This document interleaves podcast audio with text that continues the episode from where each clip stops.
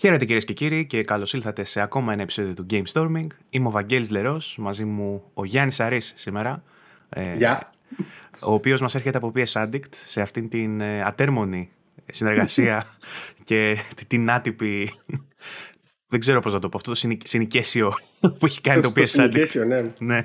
Ε, το PS Addict με το VG24. Ο Βασίλης δούλευε και δεν μπόρεσε, δεν μπόρεσε σήμερα να έρθει. Αλλά Είμαι πολύ χαρούμενος που έχω τον Γιάννη σήμερα εδώ μαζί μου, ιδιαίτερα ε, με βάση το θέμα που ήθελα να πιάσουμε να συζητήσουμε, λόγω της ιδιότητάς του του Γιάννη. Γιάννη, παρουσιά σου, σαν να σου στρατώ. Ωραία. Ε, αρχικά και εγώ χαίρομαι πάρα πολύ. Εντάξει, φούλα μηχανό, ότι, ότι θα μιλήσουμε για την ψυχιατρική. Άρα, ναι. μηχανία, άγχος ε, και όλο το φάσμα, ας πούμε, της μικτής αγχώδης. Εγώ είμαι γιατρός. Το κύριό μου ήμουν αγροτικός στο νησί της Δονούσας, ένα νησί με 100 κατοίκους Πέρασα έναν πάρα πολύ όμορφο χρόνο με τρέξιμο, άγχη, άνεση, διάβασμα και όλα αυτά. Και τώρα ήρθε η ώρα να ξεκινήσω την ειδικότητα της ψυχιατρικής στο Δαφνί. Ή πιο γνωστό σαν ψυχιατρικό Αττικής. Και παράλληλα γράφω στο PS Addict. Ε, κυρίως ε, γράφω κριτικές στα βιντεοπαιχνίδια και είμαι στα κείμενα πίσω από τα PS Addict Originals που κάνουμε. Αυτά τα, Originals τα πολύ ωραία που ναι. έχω δει ότι κάνετε με το... Έχετε κάνει αφιέρωμα μέχρι τώρα στην Insomniac. Ε, τι άλλο έχετε κάνει, θύμισέ μου. Έχουμε κάνει, κάνει στη... Έχουμε κάνει στην Όντοκ που ήταν το πρώτο μας ε, ε, σχέδιο, μεγάλο επίβολο. Ε, μετά κάναμε στο God of War σχετικά με τα gameplay mechanics με το τσεκούρι που ήταν η ιδέα του Στάθη και έκανα εγώ το κείμενο. Μετά είχαν γράψει ε, είχαμε γράψει κάποια το οποίο όμως δεν ήταν δικό μου το κείμενο ήταν του, Κωνσταντίνου, του Κωνσταντίνου ε, πάνω στο Outer Wilds το indie και ένα άλλο πάνω στο Bloodborne. Και μετά κάναμε για την Insomniac για το Horizon και έποτε και πάρα πολλά. Οπότε είσαι ρε παιδί μου αυτός που κάνει την έρευνα πίσω από το κυρίως. Είμαι αυτός που κάνει την έρευνα ε, κυρίως, Τη χαμαλοδουλειά ναι. ας πούμε και μετά βγαίνει ο Ζήσης με την αγριοφωνάρα του και είναι σε φάση «Γεια σας επί Addict, τώρα θα σας πω εγώ τι ναι. έψαξε ένας άλλος για μένα». Τον, ε, τον έχω τον Ζήση εντωμεταξύ στη φάπα τον καημένο γιατί και τον Παύλο τον κοροϊδεύω για αυτό που κάνουν το, την εκπομπή που κάνουν όλοι μαζί οι καναλάρχες όπως του λέω εγώ και δεν τους αρέσει. Ναι. Αυτή είναι την άκουγα και έκανα γυμναστική. Ναι. Έκανα γυμνάσια στον εαυτό μου. ναι. Και την έβαζε. Λοιπόν, ε, ο Γιάννης λοιπόν με την ιδιότητα του ε, ψυχιάτρου έστω στην ε, αυτή την δοκιμαστική φάση, σε, αυτή την, σε αυτό το beta phase που ετοιμάζεται να μπει ε, και σου εύχομαι τα καλύτερα για το Δαφνί. γιατί πάρα πολύ. να ξέρεις ότι είσαι και σε επικίνδυνη περιοχή. Δηλαδή, ε, όποιος ε, γνωρίζει τι παίζει με χαγιάτε network, οι μισοί έρχονται εκεί μέσα. Δηλαδή, θα σου έρθει κανένας Red Dragon σε καμιά φάση, κανένας Βάρδος εκεί πέρα. Δεν έχεις ιδέα γιατί μιλάω. Κάποιοι που ξέρουν, κατάλαβαν όμως. Οπότε οι περιπτώσεις των ασθενών που θα έχεις εδώ κοντά στα δυτικά, γιατί είμαστε, θα είμαστε και γειτονάκια πλέον, ε, καθότι το Δαφνί πέφτει αρκετά κοντά με το σπίτι του Παύλου και το δικό μου, χαϊδάρι αυτό σε Γάλλο εγώ. Άρα... Ε, μου λέγε ότι βγαίνει για τσίπουρο από πάνω και παρακολουθεί λίγο τα τεκτενόμενα. Εντάξει, τώρα ο Παύλος να ξέρεις ότι αυτό, αυτή η αγάπη για Batman και Arkham Asylum δεν είναι τυχαία. Να ξέρεις, κάτι παίζει με τον Δαφνί και τον Παύλο εκεί μέσα και τον κρυφό του πόθο να φορέσει ε, βρακή πάνω από σπάντεξ. Ε, κάτι, κάτι, κάτι παίζει με τον Παύλο, αλλά δεν θα μιλήσουμε πάλι για τον Παύλο. Θα πούμε για άλλα πράγματα σήμερα. Η κουβέντα που θέλουμε να κάνουμε σήμερα ε, έχει να κάνει πάντα με το gaming, αλλά ε, συγκεκριμένα με την ψυχολογία του gaming. Όταν τον έψαξα τον Γιάννη και του είπα να έρθει να κάνουμε αυτή την εκπομπή, είχα κάτι τελείως διαφορετικό στο μυαλό μου, όμως επειδή είναι ο master στις, ε, στα service και στα, στις ε, αναζητήσεις και στις έρευνες ο Γιάννης μου βάλε και άλλα πράγματα μέσα στη συζήτηση.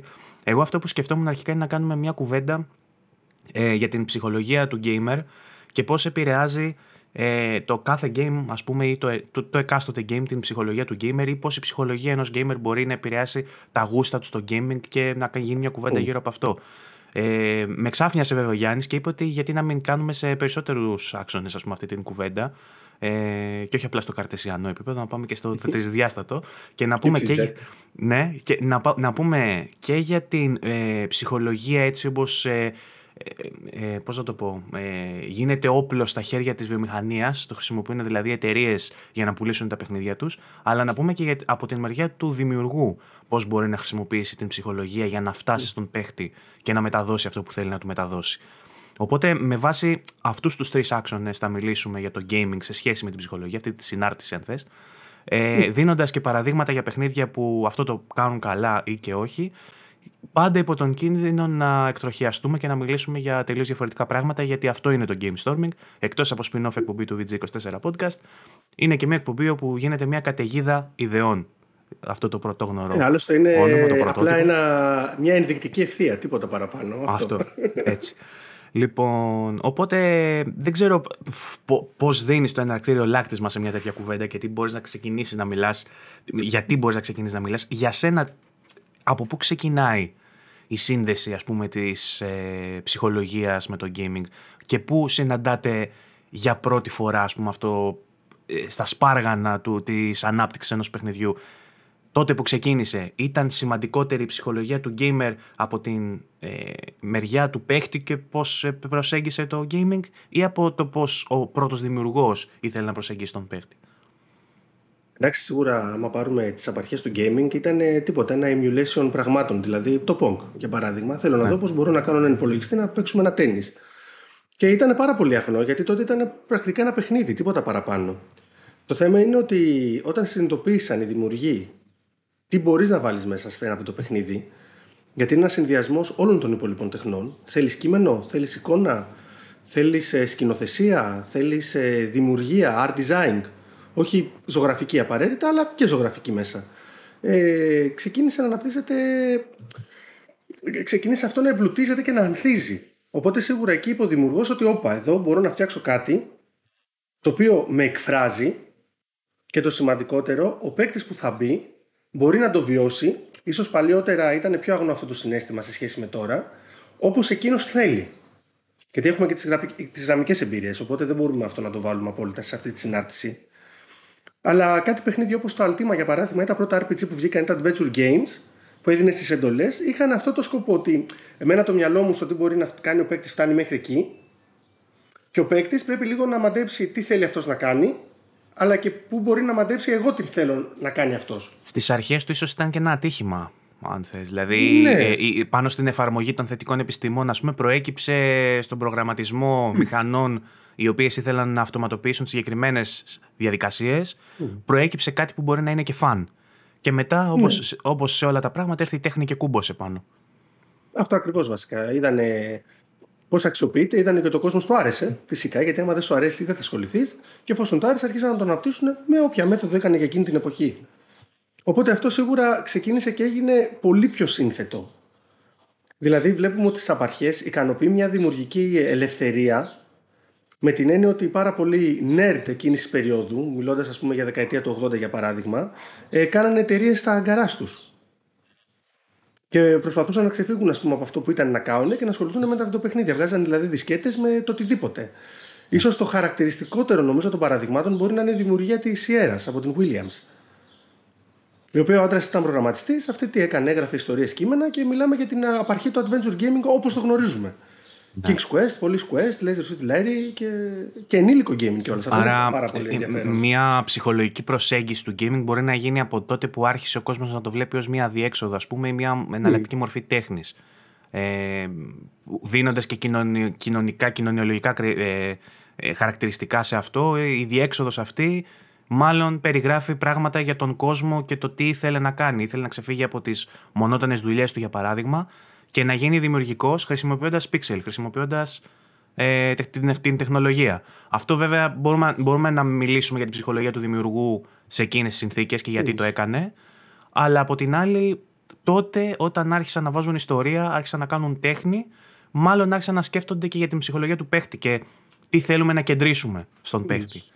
Μα πρακτικά, ουσιαστικά, εντάξει, ο καθένας από εμάς τι θέλει. Θέλει Εντάξει, θα πεις υπάρχουν πάρα πολλοί τύποι ανθρώπων και θέλουν διαφορετικά πράγματα. Mm. Αλλά το βέλτιστο σενάριο είναι να μπορείς να βγάζεις λεφτά με αυτό που σε εκφράζει και θες να το κάνεις και σου αρέσει να το κάνεις και σου αρέσει να το αναπτύσσεις.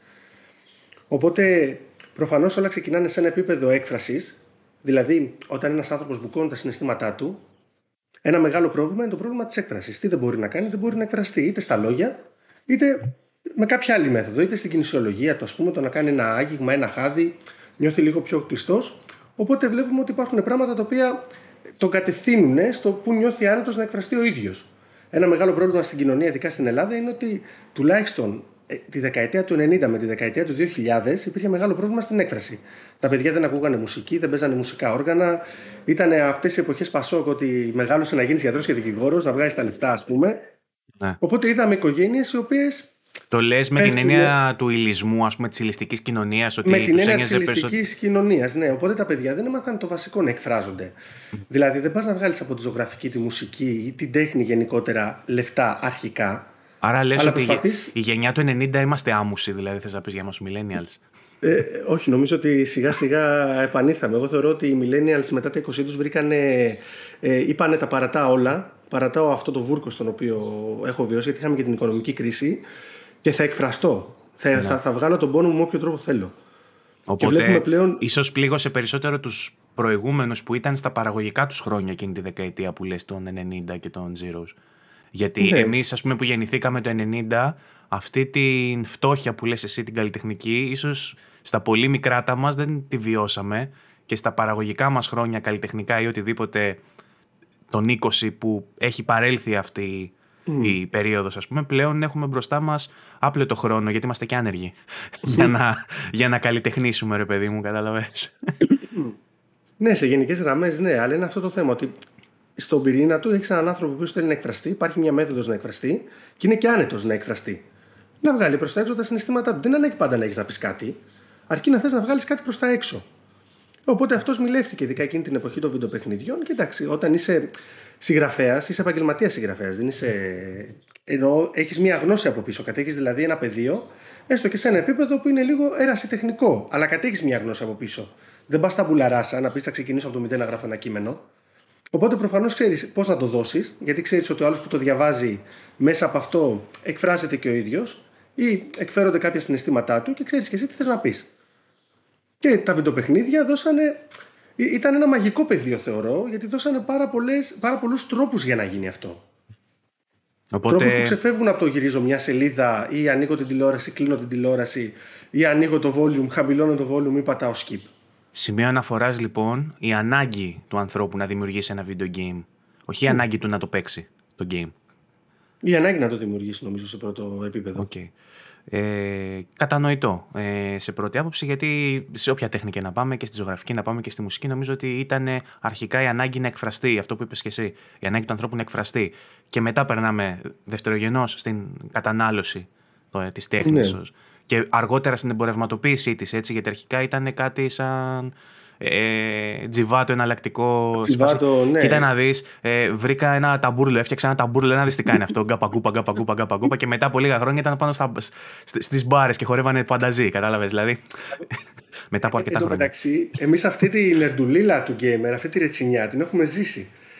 Εγώ θυμάμαι ότι όταν ήμουν στο γυμνάσιο, εγώ όλες μου εκθέσεις ε, το είχα πει στην εκπομπή που κάναμε στο Original, στο SideQuest, ότι όταν πήγα πρώτη γυμνασίου ήταν και τέτοια τα ερεθίσματά μου και ο πατέρας μου έπαιζε βιντεοπαιχνίδια που μου αρέσανε πάρα πολύ και είπα ότι θέλω να ασχοληθώ με τα βιντεοπαιχνίδια. Μου άρεσε πάρα πολύ. Και προφανώς όλες μου εκθέσεις ήταν για βιντεοπαιχνίδια. Δηλαδή έγραφα για τον Κοτζίμα στο γυμνάσιο, πόσο ωραίος άνθρωπος είναι. Από τότε έγραψε τον Κοτζίμα. Από τότε, ναι. Και είχα χρησιμοποιήσει και ατάκατο από το Metal Gear Solid 2. Το Building the future and keeping the past alive is one and the same thing. Γιάννη μου, εδώ είναι αρχαία ελληνικά. Τι κάνεις, ξέρω τι έχει Εγώ, ναι, όχι, το είχα γράψει στα νέο ελληνικά. και είχε πει κιόλας, ε, μου είχαν πει. Γιατί ο Γιάννης όλη την ώρα για το παιχνίδι γράφει, ας πούμε. Δηλαδή, τι φάση θα το σταματήσει ποτέ; Το παιδί είναι τρελό και κάνει όχι, θα σας αποδείξω ότι δεν είμαι τρελός. Θα γίνω ψυχίατρος, θα κάνω αυτογνωμάτευση και μετά θα συνεχίσω και θα ασχολούμαι με τα, με τα παιχνίδια. Ναι, και ε, πλέον είναι κάτι το οποίο είναι πολύ σύνηθες. Ναι. Πάντως, αυτό κολλάει για συζήτηση αργότερα που θα πούμε mm. για τη βιομηχανία. Έχουν θέση φυσικά ψυχολόγοι και ψυχίατροι ε, θέση έχουν, ναι. μέσα στο, στη βιομηχανία του gaming, γιατί κυρίως σε ό,τι αφορά το εμπορευματοποιημένο gaming και όχι τόσο το indie, ε, εκεί χρειάζονται να γίνονται μελέτες για να ξέρουν πού θα ρίξουν τα λεφτά τους και τι παιχνίδι θα φτιάξουν ακριβώς. Και δεν μιλάμε τόσο για τις indie προσπάθειες που περισσότερο είδε κάτι ένας στον ύπνο του και πάει να το φτιάξει. Είναι. Εμένα... ναι, πες. Αυτό το χαρακτηριστικό παράδειγμα το Undertale, το απίστευτο Undertale. μου αρέσει πάρα πολύ αυτό το indie. Ή και το Gone Home που κάνει πράγματα τα οποία θεωρώ ότι σπάνε πάρα πολύ. Ε, είναι πολύ ωραίο Γιατί μερικές φορές αναφερόμενοι στο gameplay, όταν παίζουμε βιντεοπαιχνίδια, ξεχνάμε λίγο ότι πάει να μας δώσει ένα μέσο. Και το Go and Home είναι το, ουσιαστικά το πρώτο εκ των walking simulators που είχαν βγει μετά. Και κάνει κάτι πάρα Το- πολύ απλά. Το Dear Esther νομίζω ήταν το πρώτο. Το Dear Esther ήταν πρώτο και μετά το Go and Home. Νομίζω, ναι. Ε, Θα μπορούσε, ναι, κάπου εκεί κοντά Το νομίζω. πρώτο ήτανε. που έκανε μεγάλη επιτυχία ήταν το Dear Esther. Το Gone Home ήταν λίγο αργότερα. Το Gone Home είναι εκείνο με την τύπησα που γυρίζει στο σπίτι των γονιών της που είναι άδειο, έτσι. Μμ. Πότε βγήκε το 13, ε. Μμ. Ναι, τέλος πάντων, ένα από τα δύο. Αλλά το, το θέμα μου ήταν ότι ενώ ο gameplay μηχανισμός του, ο μηχανισμός του είναι τι κάνεις, περπατάς σε ένα σπίτι απλά και χαζεύεις, ας πούμε, τα φλιτζάνια και ακούς να μιλάει μια κοπέλα. Βιωματικά αυτό που σου δίνει είναι πολύ ανώτερο από άλλα βιντεοπαιχνίδια που μπορείς να έχεις παίξει. Ναι. Οπότε Του λείπει μιλάμε- το σημείο του interactivity, ας πούμε, της Το, διάδρασης. του λείπει ναι, το διαδραστικό σημείο, αλλά η εμπειρία είναι βιωματική γιατί είναι μια αληθοφανής εμπειρία σχετικά. Που μπορεί όλο και κάποιος έφηβος, κάποια έφηβη να, να την έχει. Δεν είναι παράλογο. Και εδώ ερχόμαστε σε ένα σημείο το οποίο το πρόβλημα με τα βιντεοπαιχνίδια, πρόβλημα, συσταγωγικά πρόβλημα, είναι ότι τους λείπει, επειδή όντως λέγονται βιντεοπαιχνίδια, αυτό που έχει ο μέσος παίκτης στο μυαλό του είναι ένα παιχνίδι να περάσει καλά. Οπότε σε παιχνίδια τα οποία προσπαθούν να γίνουν λίγο πιο βιωματικά ή προσπαθούν να σε κάνουν να χαθείς λίγο στα συναισθήματα, να νιώσεις λίγο οργή, να νιώσεις μια θλίψη, να λύ- νιώσεις έναν θυμό, να νιώσεις έναν εκνευρισμό, κάνει πολλές φορές ο παίκτης την μπάλα και θεωρώ ότι μάλλον δεν είναι καλό παιχνίδι. Υπάρχει και ένα στίγμα πλέον στα κινηματογραφικά παιχνίδια. Ε, Υπάρχει και ένα στίγμα στα κινηματογραφικά Ε, παιχνίδια, ναι. με την ε, δικαιολογία ότι έχουν αποτάξει τελείως το gameplay, ας πούμε, που, ή απολέσει, που δεν το πιστεύω εγώ σε καμία περίπτωση. Καλά, εντάξει, Και- εμένα όταν μου λένε ότι το gameplay του Last of Us είναι βασικό, γελάω. Ο- Μου Όλοι, πείτε όλοι, αυτό, μαθηματώσεις. όλοι αυτό σκεφτόμαστε, ναι. Που ε, δεν ισχύει ακόμα και αν, το, και αν έλειπαν πράγματα από το gameplay του και έπρεπε Ναι. να εστιάσουμε στην αφήγηση και σε όλα τα υπόλοιπα που κάνει και στο κομμάτι της μέθεξης και όλα αυτά στην ταύτιση με τον ε, πρωταγωνιστή ή τις πρωταγωνίστριες. Εκτός από αυτό, ε, είναι άτοπο το σχόλιο γιατί και το gameplay είναι πάρα πολύ εξελιγμένο. Για μένα είναι ένα παράδειγμα πλήρη, πλήρους αρτιότητας παιχνιδιού σε όλους τους τομείς. Μα το μεγάλο πρόβλημα με το Last of Us 2 δεν είναι το θέμα ότι είναι καλό το gameplay του. Το μεγάλο πρόβλημα, ας πούμε, το οποίο προσδίδω στην Naughty Dog και το κάνει συνέχεια. Και μάλιστα, εγώ είχα γράψει σε ένα κείμενο όταν έγραφα για τη Λαβάρτη, είχα γράψει για το Last of Us το 2. Τότε που ήμουν παρέλα και στα δύο site, ήμουν και στη Λαβάρτη, ήμουν και στο PS Addict. Είχα κάνει τα πρώτα μου βήματα εκεί. Είχα γράψει ότι αυτό που κάνει η Naughty Dog το κάνει πάρα πολύ καλά, αλλά έχει φτάσει στο Last of Us 2 σε ένα απόγειο. Δεν πάει παραπέρα. Δηλαδή, άμα η Naughty Dog πάει να βγάλει ένα δεύτερο παιχνίδι και χρησιμοποιήσει τα ίδια μέσα για να πει την ιστορία, θεωρώ ότι το παιχνίδι αυτό θα αποτύχει πλήρως. Όταν λες μέσα εννοείς τις τεχνικές του, της ε, Τις αποδο... τεχνικές για να προ- αποδόμησης χαρακτήρα, ας Αποδο- πούμε. Αποδόμησης χαρακτήρα για να προχωρήσει. Εγώ έχω, για παράδειγμα, είχα πάθει έναν ίστρο μία μέρα στην ομαδική στο PS Addict και είναι μια σκηνή στο Last of Us 2 την οποία την είχα γράψει και στο, στη δική σας ομάδα, το είχα γράψει στο Βαγγέλη που είναι μια σκηνή με το άλογο που τελειώνεις με το, ανοιχτό, το μέρος του ανοιχτού κόσμου με το Σεάτλ είναι η Έλλη με την Τίνα πάνω στο άλογο σου λέει η Έλλη κοίτα από τα παράθυρα μην μας την πέσει κανείς και ο παίκτης προχωράει προσεκτικά γιατί φοβάται μην την πέσουμε το άλογο Ναι. και σου βγάζει ένα βιντεάκι ότι πέφτει το άλογο στην άρκη, ανατινάζεται, τους απαγάγουν και τους πάνε στο επόμενο gameplay segment. Mm. Αυτό εμένα, ας πούμε, με βγάλε τελείως. Γιατί ή- ήξερα ότι γιατί το κάνει, ήξερα ότι είναι τέχνασμα της Naughty Dog. Είναι για να κάνει loading. ναι, ήταν για να κάνει loading, ήταν για να σε αλλάξει σκηνή, ήταν γιατί ήθελε η ιστορία να πάει εκεί. Οπότε με άφησε εκτός γιατί εγώ, σαν παίκτης, δεν θα κάνω αυτό το πράγμα. Δεν με ενδιαφέρει να μην έχω την επιλογή. Με ενδιαφέρει όμως ότι όταν δεν έχω την επιλογή, μη μου λες ότι την έχω ή μη μου τη δίνεις. Άρα σε επίπεδο ψυχολογίας ήταν όπως όπως έκανε η Grand Sorcerer Supreme στο Doctor Strange στην πρώτη ταινία που του κάνει ένα χλακ και τον σπρώχνει από το σώμα του για να δει την πραγματική αλήθεια, ας πούμε. Ε, εμένα με έβγαλε εκτός από το παιχνίδι. Π.χ. Και το θέμα επίσης το δεύτερο, όσον αφορά gameplayακά, δεν είναι το ίδιο ότι αυτό καθ' αυτό gameplay είναι απίστευτο. Είναι πολύ καλό. Είναι ότι ποτέ δεν αφήνει να εξελιχθεί σε ένα τέτοιο βαθμό που να δυσκολέψει εμπράκτο τον παίκτη. Να πει δηλαδή ότι εδώ πρέπει να πιεστώ. Να... Εκεί που κάθεται ας πούμε με την κολάρα του στον καναπέ, έχει ανοίξει τα πόδια και έχει το χειριστήριο κάτω, να κλείσει τα πόδια, να σηκώσει τη μέση, να σκύψει μπροστά, να βάλει το χειριστήριο μπροστά από τη μύτη του και να πει τώρα θα το περάσω, θα παιδευτώ. Εντάξει, Αυτό στο δεν hard, κάνει στο το Last of hard Us. δεν το παθαίνεις αυτό, ας πούμε. Εντάξει, λίγο, λίγο. Δεν νιώσα ότι με δυσκόλεψε ποτέ σε βαθμό το οποίο να με δυσκολέψει όμως γιατί η δυσκολία του είναι τέτοια, όχι η τεχνική του δυσκολία. Δηλαδή πιο πολύ health, λιγότερα πειραμαχικά. Ότι να με πιέσει η κατάσταση να με δυσκολέψει. Αυτό δεν ένιωσα. OK. Okay. Πάντως, ε, λίγοι έχουν αυτά τα παράπονα που έχεις εσύ. περισσότεροι μιλούν για ατζέντες, μιλούν για τέτοια πράγματα. Δηλαδή, δεν τους αρέσει η σεναριακή προσέγγιση. Εντάξει, τώρα αυτό κάνει πάσα σε κάτι που είπες πριν. Πάλι έχουμε δύο ενδεχόμενα. Ψυχιατρικά, ας μιλήσουμε λίγο για το φύλο. Είναι δύο πράγματα τα οποία τα θεωρούμε πλέον πάρα πολύ φυσιολογικά στην ψυχιατρική. Μπορεί στο μέλλον να αλλάξουν, μπορεί και όχι. Αλλά από αυτά που έχουμε δει, το θεωρούμε ότι. Πάνω στο καλύτερο. Πάνω στο καλύτερο έχεις διακοπή. Πάμε πάλι. είναι, στην ψυχιατρική, ναι, έχουν παγιωθεί αυτά και ναι. Ε, έχουν παγιωθεί και υπάρχουν δύο πράγματα τα οποία λέμε. Ας πούμε, τι γίνεται όταν πας στην εφηβεία.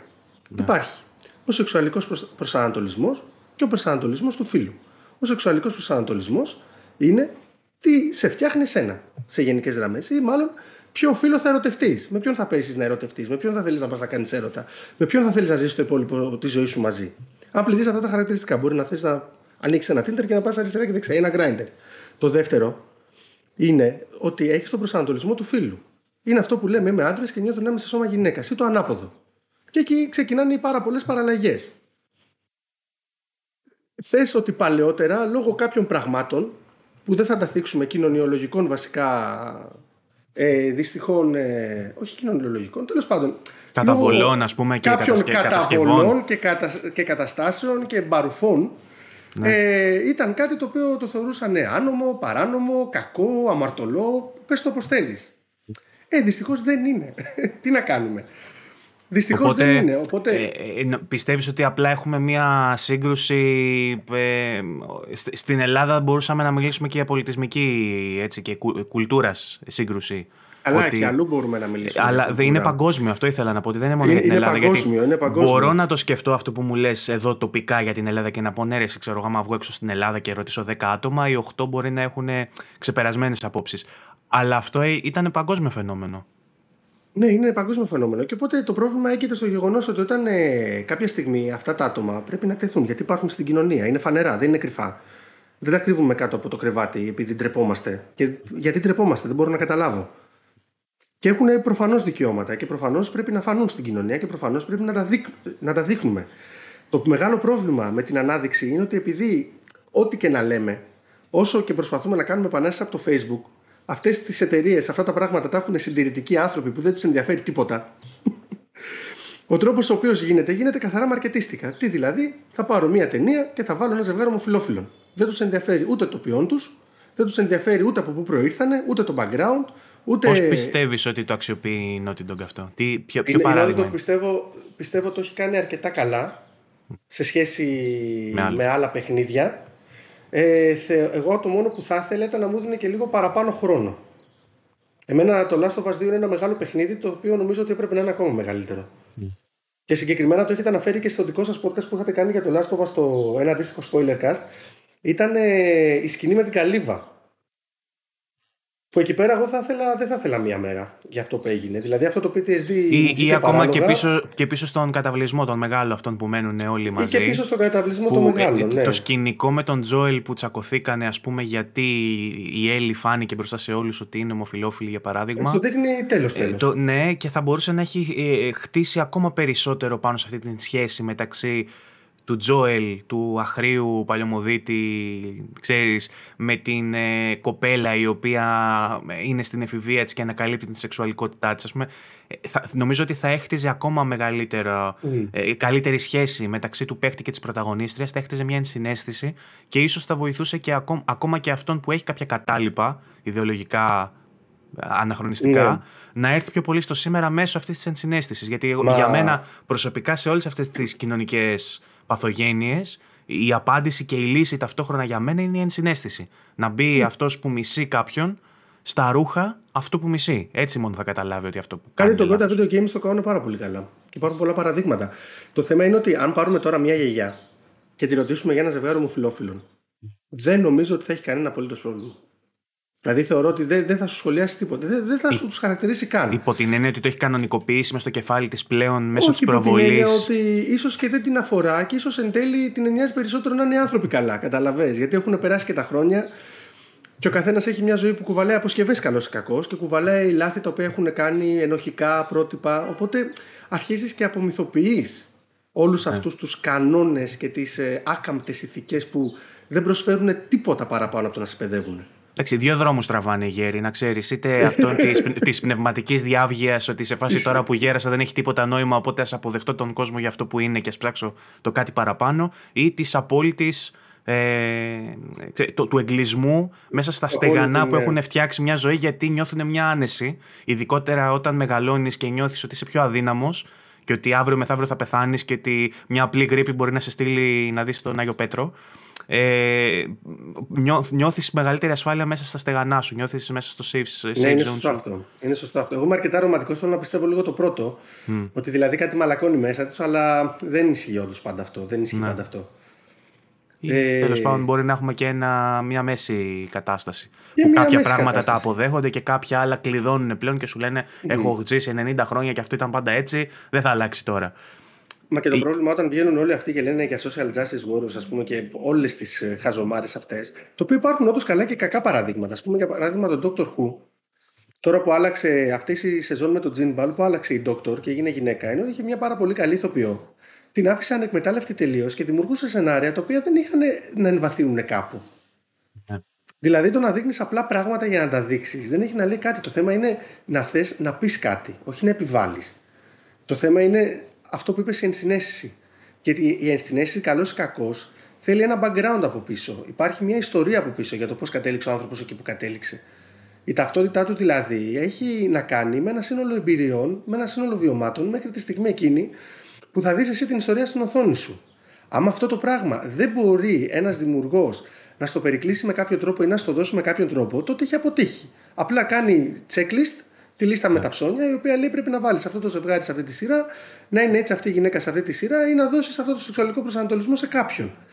Αυτό ναι, μεν έχει το καλό ότι απευθύνεται σε περισσότερους ανθρώπους. Γιατί όπως και να το κάνεις εμείς, άμα θέλουμε να παίξουμε ένα παιχνίδι με άντρα λευκό, που έχουμε να επιλέξουμε χίλια. Μία στην τύχη να πάμε να αρπάξουμε, μάλλον θα έχει έναν άντρα λευκό να παίξουμε. Νομίζω ότι όμως... τους πιο πολλούς τους ενοχλεί ότι έρχεται αυτό για εκείνους και παρισφά, παρισ... πώς, δεν ξέρω πώς λέγεται σωστό, σωστά χρονικά, πώς κλείνεται, ε, μέσα στην mainstream κουλτούρα και μέσα στα AAA παιχνίδια που έχουν μάθει να τα βλέπουν αλλιώς. Για παράδειγμα, είδα τώρα μεγάλες αντιδράσεις, μιας και μιλάμε για κουλτούρα γενικότερα, παρότι ξεκινήσαμε να λέμε για gaming, ότι ο επόμενος Doctor Who, για παράδειγμα, θα είναι ε, εκείνο το παιδί το μαύρο από το Sex Education ο οποίος είναι εξαιρετικός ηθοποιός. Γαμάτος. Εγώ ε, ανυπομονώ για αυτή τη σεζόν. Εμένα το Sex Education είναι από τα αγαπημένα μου στο Netflix. Ε, απλά είναι όντως μια πολύ δηλωμένη περίπτωση ας πούμε, ομοφυλόφιλου και με έναν πολύ συγκεκριμένο τρόπο παίξήματος που σίγουρα κάποιος θα τους ενοχλήσει. Και σου λέει ο άλλος, για ποιον λόγο να έρθεις και να μου αλλάξεις την, ε, τον προσανατολισμό του σεξουαλικού που έχω συνηθίσει στον Dr. Who τόσα χρόνια και να μην βγάλεις έναν άλλον που να λέγεται Dr. Something, ξέρω εγώ, και να είναι μια άλλη spin-off σειρά, κάτι διαφορετικό. Κατα... Νομίζω ότι εκεί σπάζονται αυτοί. Ότι ε, έρχεστε... Δεν έχει σεξουαλικό προσανατολισμό, Dr. Καλώς κακό όταν ε, βγήκε σειρά από το BBC επί Thatcher, πότε ήταν, ας πούμε, ήταν ένας λευκός που είχε μια. ήταν και μεγάλος σε ηλικία δηλαδή. Και είχε μια κοπέλα που ήταν 19-20, ας πούμε. Δηλαδή αυτό δεν ενοχλεί κανέναν που είχαν μια διαφορά ηλικίας 70 χρόνια. Αν ρωτάς εμένα, αν ρωτάς εμένα θα λέγανε και μπράβο μπαγάσας. Και Αλλά... μπράβο μπαγάσας θα λέγανε. Μετά προφανώς όμως αυτό, έληξε, αυτό, ε, στα, έληξε, αυτό εξελίχθηκε. Και προφανώς ο Δόκτωρο αυτό που ενσωματώνει είναι μια τελείως διαφορετική προσωπικότητα που δεν έχει να κάνει με σεξουαλικό προσανατολισμό ή φίλο. Άρα ναι. βεβαίως τα χαρακτηριστικά αυτά που έχει ενσωματώνονται και ταυτίζονται με τον κάθε ένα από εμάς. Άρα και κατ' επέκταση μπορεί να είναι οποιοδήποτε. Ναι. Δεν πιστεύω ότι είναι θέμα ταύτισης. Πιστεύω ότι είναι θέμα ε, ιδεολειψίας, ότι αυτό είναι ατζέντα και πάνε να μας το περάσουν. Το ίδιο γίνεται και με τον James Bond που θέλουν να βάλουν, ας πούμε, σκέφτονται mm. να βάλουν μαύρο ηθοποιό να παίξει τον James Bond. Ε, με την. Ε, ε, Πώς λέγεται η ηθοποιός που στο Thor θα κάνει τώρα την γυναίκα. Η Natalie Portman. Natalie Portman, πολύ σωστά. Γενικότερα συμβαίνει αυτό και για να γυρίσουμε στα games, ε, το, το μεγαλύτερο παράδειγμα στα χρονικά, έτσι, το πιο βαρβάτο που έχουμε να δείξουμε είναι το Last of Us με αυτή την αντικατάσταση που έγινε του Joel από την Ellie ουσιαστικά. Εγώ το είχα προβλέψει. Ότι θα γίνει αυτό. Είχες προβλέψει ότι θα πατήσει τσουγκράνα και θα πεθάνει. Ε, ε, εγώ είχα πει ότι άμα θέλανε να φτιάξουν ο μόνος λόγος για να γίνει συνέχεια, το είχα πει σε ένα φίλο μου όταν παίζαμε εκεί το 16-17, είχα πει ότι ο μόνος λόγος για να γίνει συνέχεια είναι να σκοτώσουν τον Τζόλι και να πάει να κάνει κάτι άλλο η Έλλη. Αλλιώς τι, είναι στα Rick και Morty θα γίνει, ας πούμε, τι θα γίνει η σειρά; Οι περιπέτειες του Τζόλι και της Έλλη. Και εν τέλει πέθανε. Spoiler alert. Spoiler alert. Κάποιος πέθανε, εντάξει. Πολύ πεθαίνουν σε αυτό το παιχνίδι. Ε, και εν τέλει, εντάξει, δεν ήταν. Κουπλέ ήταν. Εγώ δεν μπορώ να καταλάβω αυτό τον εκνευρισμό του κόσμου και δεν μπορώ, να, μπορώ μάλλον να το καταλάβω, δεν μπορώ να το δεχτώ. Γιατί, γιατί τώρα θα το περάσω στο θέμα της mainstream pop κουλτούρας, το έκανα και comment ε, πάλι στο, σε εσάς στην ομάδα σας τώρα πριν από 2-3 ώρες για ποιο λόγο θεωρούμαστε εμείς ε, ότι πρέπει οτιδήποτε βγαίνει από franchise που μας αρέσει να πρέπει το ίδιο το franchise να είναι στα δικά μας δεδομένα; Για ποιο λόγο; Α πούμε χαρακτηριστικό αυτό που είπε ο Ρον Γκίλμπερτ για το Monkey Island. Λέει παιδιά, ξέρω ότι δεν σας αρέσει. Εμένα με νοιάζει που αρέσει σε μένα. Ναι. Για ποιο λόγο δηλαδή παίρνουμε από τον δημιουργό τη δημιουργική του ελευθερία για να πάρουμε ένα δημιούργημα το οποίο ανταποκρίνεται σε εμάς και μόνο σε εμάς. Αν πρέπει να σου απαντήσω, θα σου πω γιατί ίσως ε, το fan base θεωρεί ότι έχει επενδύσει όχι μόνο συναισθηματικά αλλά και χρηματικά ε, σε ένα franchise το οποίο έχει γιγαντωθεί λόγω της δικής του επένδυσης και ότι πλέον τους πέφτει λόγος. Σαν να είναι σε ένα εικονικό μετοχολόγιο. Και, και εγώ θα σου το απαντήσω σε μια σχέση. Μπορεί να επενδύσει συναισθηματικά και οικονομικά πολλές φορές. Mm. Άμα χωρίσεις, σου πέφτει λόγος. Ή άμα θέλουν να σε χωρίσουν. Ε, Κατάλαβε. Αντικειμενικά όχι, αλλά υποκειμενικά εκείνη τη στιγμή θα πεις ρε τον τέτοιον, ρε την έτσι, ξέρω με παράτησε. Θα το, θα... Και δεν τράπηκε θα... λίγο που εγώ της είχα δώσει ψυχήτα και σώματι. Θα το πεις. Ναι, θα το πεις, αλλά θα περάσει τα πέντε στάδια του πέμπτου και κάποια στιγμή μετά ή θα παλύνει. Μπορεί να, να τα ανακυκλώσεις και καμιά δεκαριά χρόνια. αλλά... καμιά δεκαριά, να κάνεις και ψυχοθεραπείε να... και το μείζον καταθλιπτικό και να γίνει χειρότερο. Αλλά κάποια στιγμή ή θα πεις ότι δεν ασχολούμαι καν, δεν θέλω να τη βλέπω, ή θα πεις ότι είχα μια σχέση, για αυτούς τους λόγους χωρίσαμε. Mm. Και το ίδιο είναι τώρα και εγώ έχω επενδύσει στα Star Wars. Αν με ρωτήσεις αν είμαι μεγάλος φαν του Star Wars, θα σου πω όταν βγαίνουν, μ' αρέσει να τα βλέπω. Ξέρω κάποιες λεπτομέρειες που μάλλον είναι αφύσικο να τις ξέρουν άλλοι. Αλλά ε, δεν τρελάθηκα που και η τελευταία τριλογία ήταν ένα χάλι μαύρο. Δεν προσβλήθηκα κιόλας. Δηλαδή, εντάξει. Προφανώς αυτά τα franchise θέλουν να πουλάνε φιγούρες. Το ίδιο συμβαίνει και με τη Marvel. Ε, τώρα που είδα τον Doctor Strange τη δεύτερη ταινία χτες κιόλας, φρέσκα-φρέσκα, εγώ αυτό που αντιλήφθηκα. Γιατί ο Sam Raimi είναι χαρισματικός σκηνοθέτης. Δεν ήξερα ότι την έχεις δει. γιατί θα σου έφερνα και παράδειγμα που μιλήσαμε για τις ατζέντες και το πώς ε, ε, υλοποιείται το LGBTQ content για παράδειγμα με, με, την, με την κοπέλα την Αμέρικα νομίζω ότι είναι μια κακή υλοποίηση. Ουσία ε, υλοποίηση. Ανούσια. Δηλαδή το πετάξανε, είναι σαν να το πετάξανε για να πούνε ότι κοίτα έχουμε και αυτό. Καμία ανάπτυξη σε αυτό mm. όμως, καμία επένδυση στη σχέση.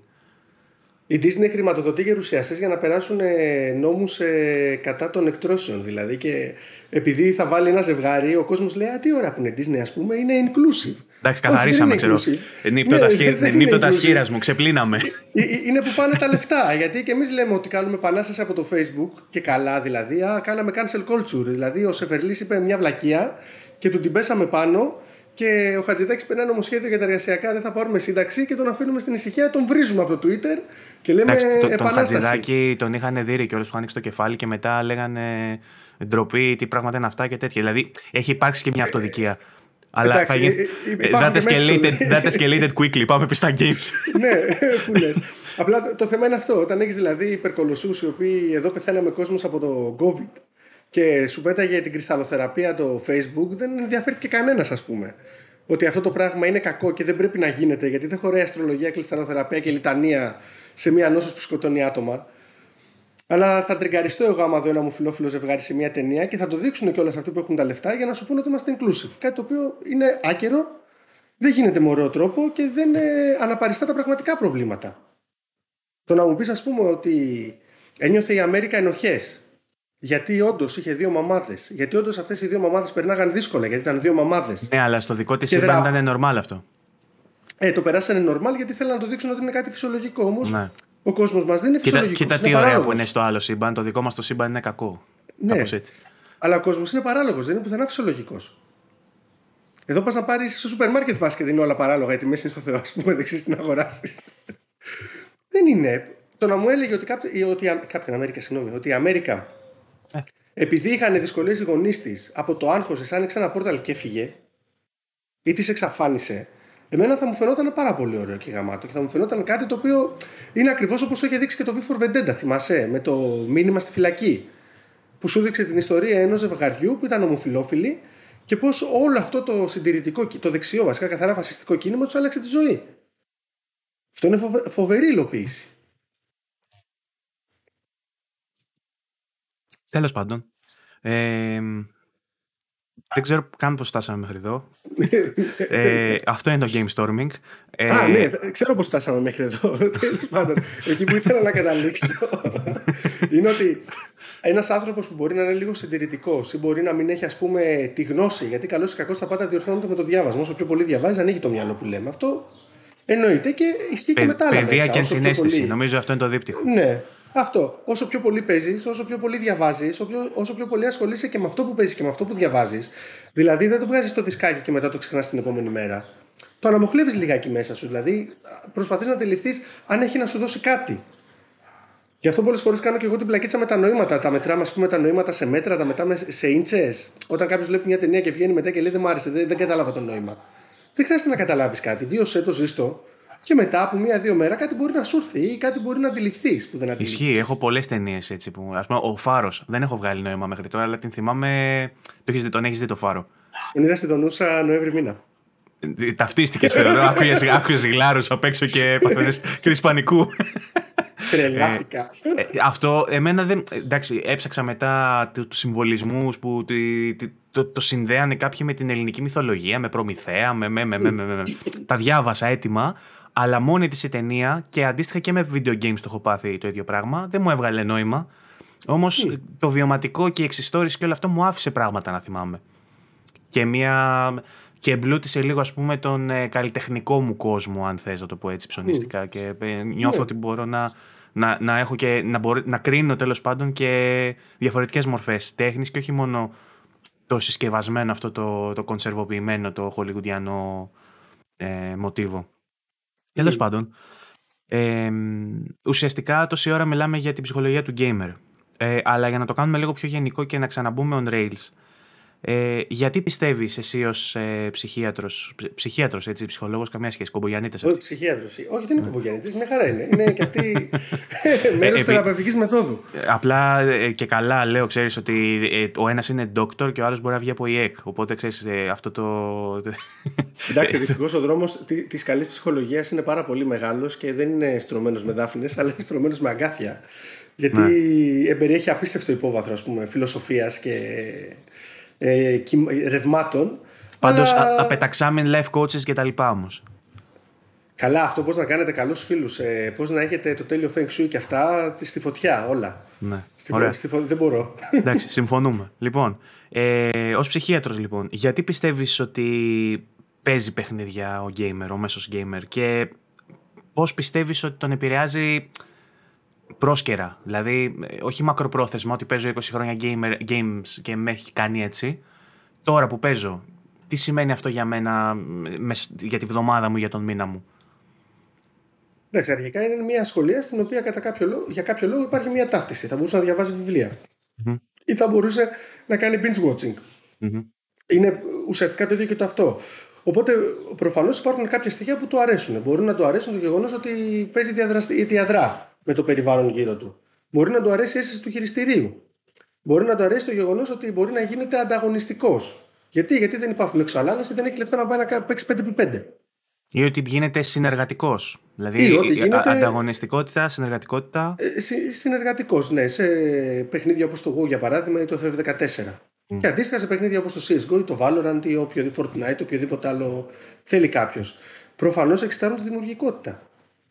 Το Minecraft δεν έφτασε εκεί που έφτασε τυχαία. Είναι ένα παιχνίδι το οποίο. Εμένα ο αδερφός μου είναι 15 χρονών.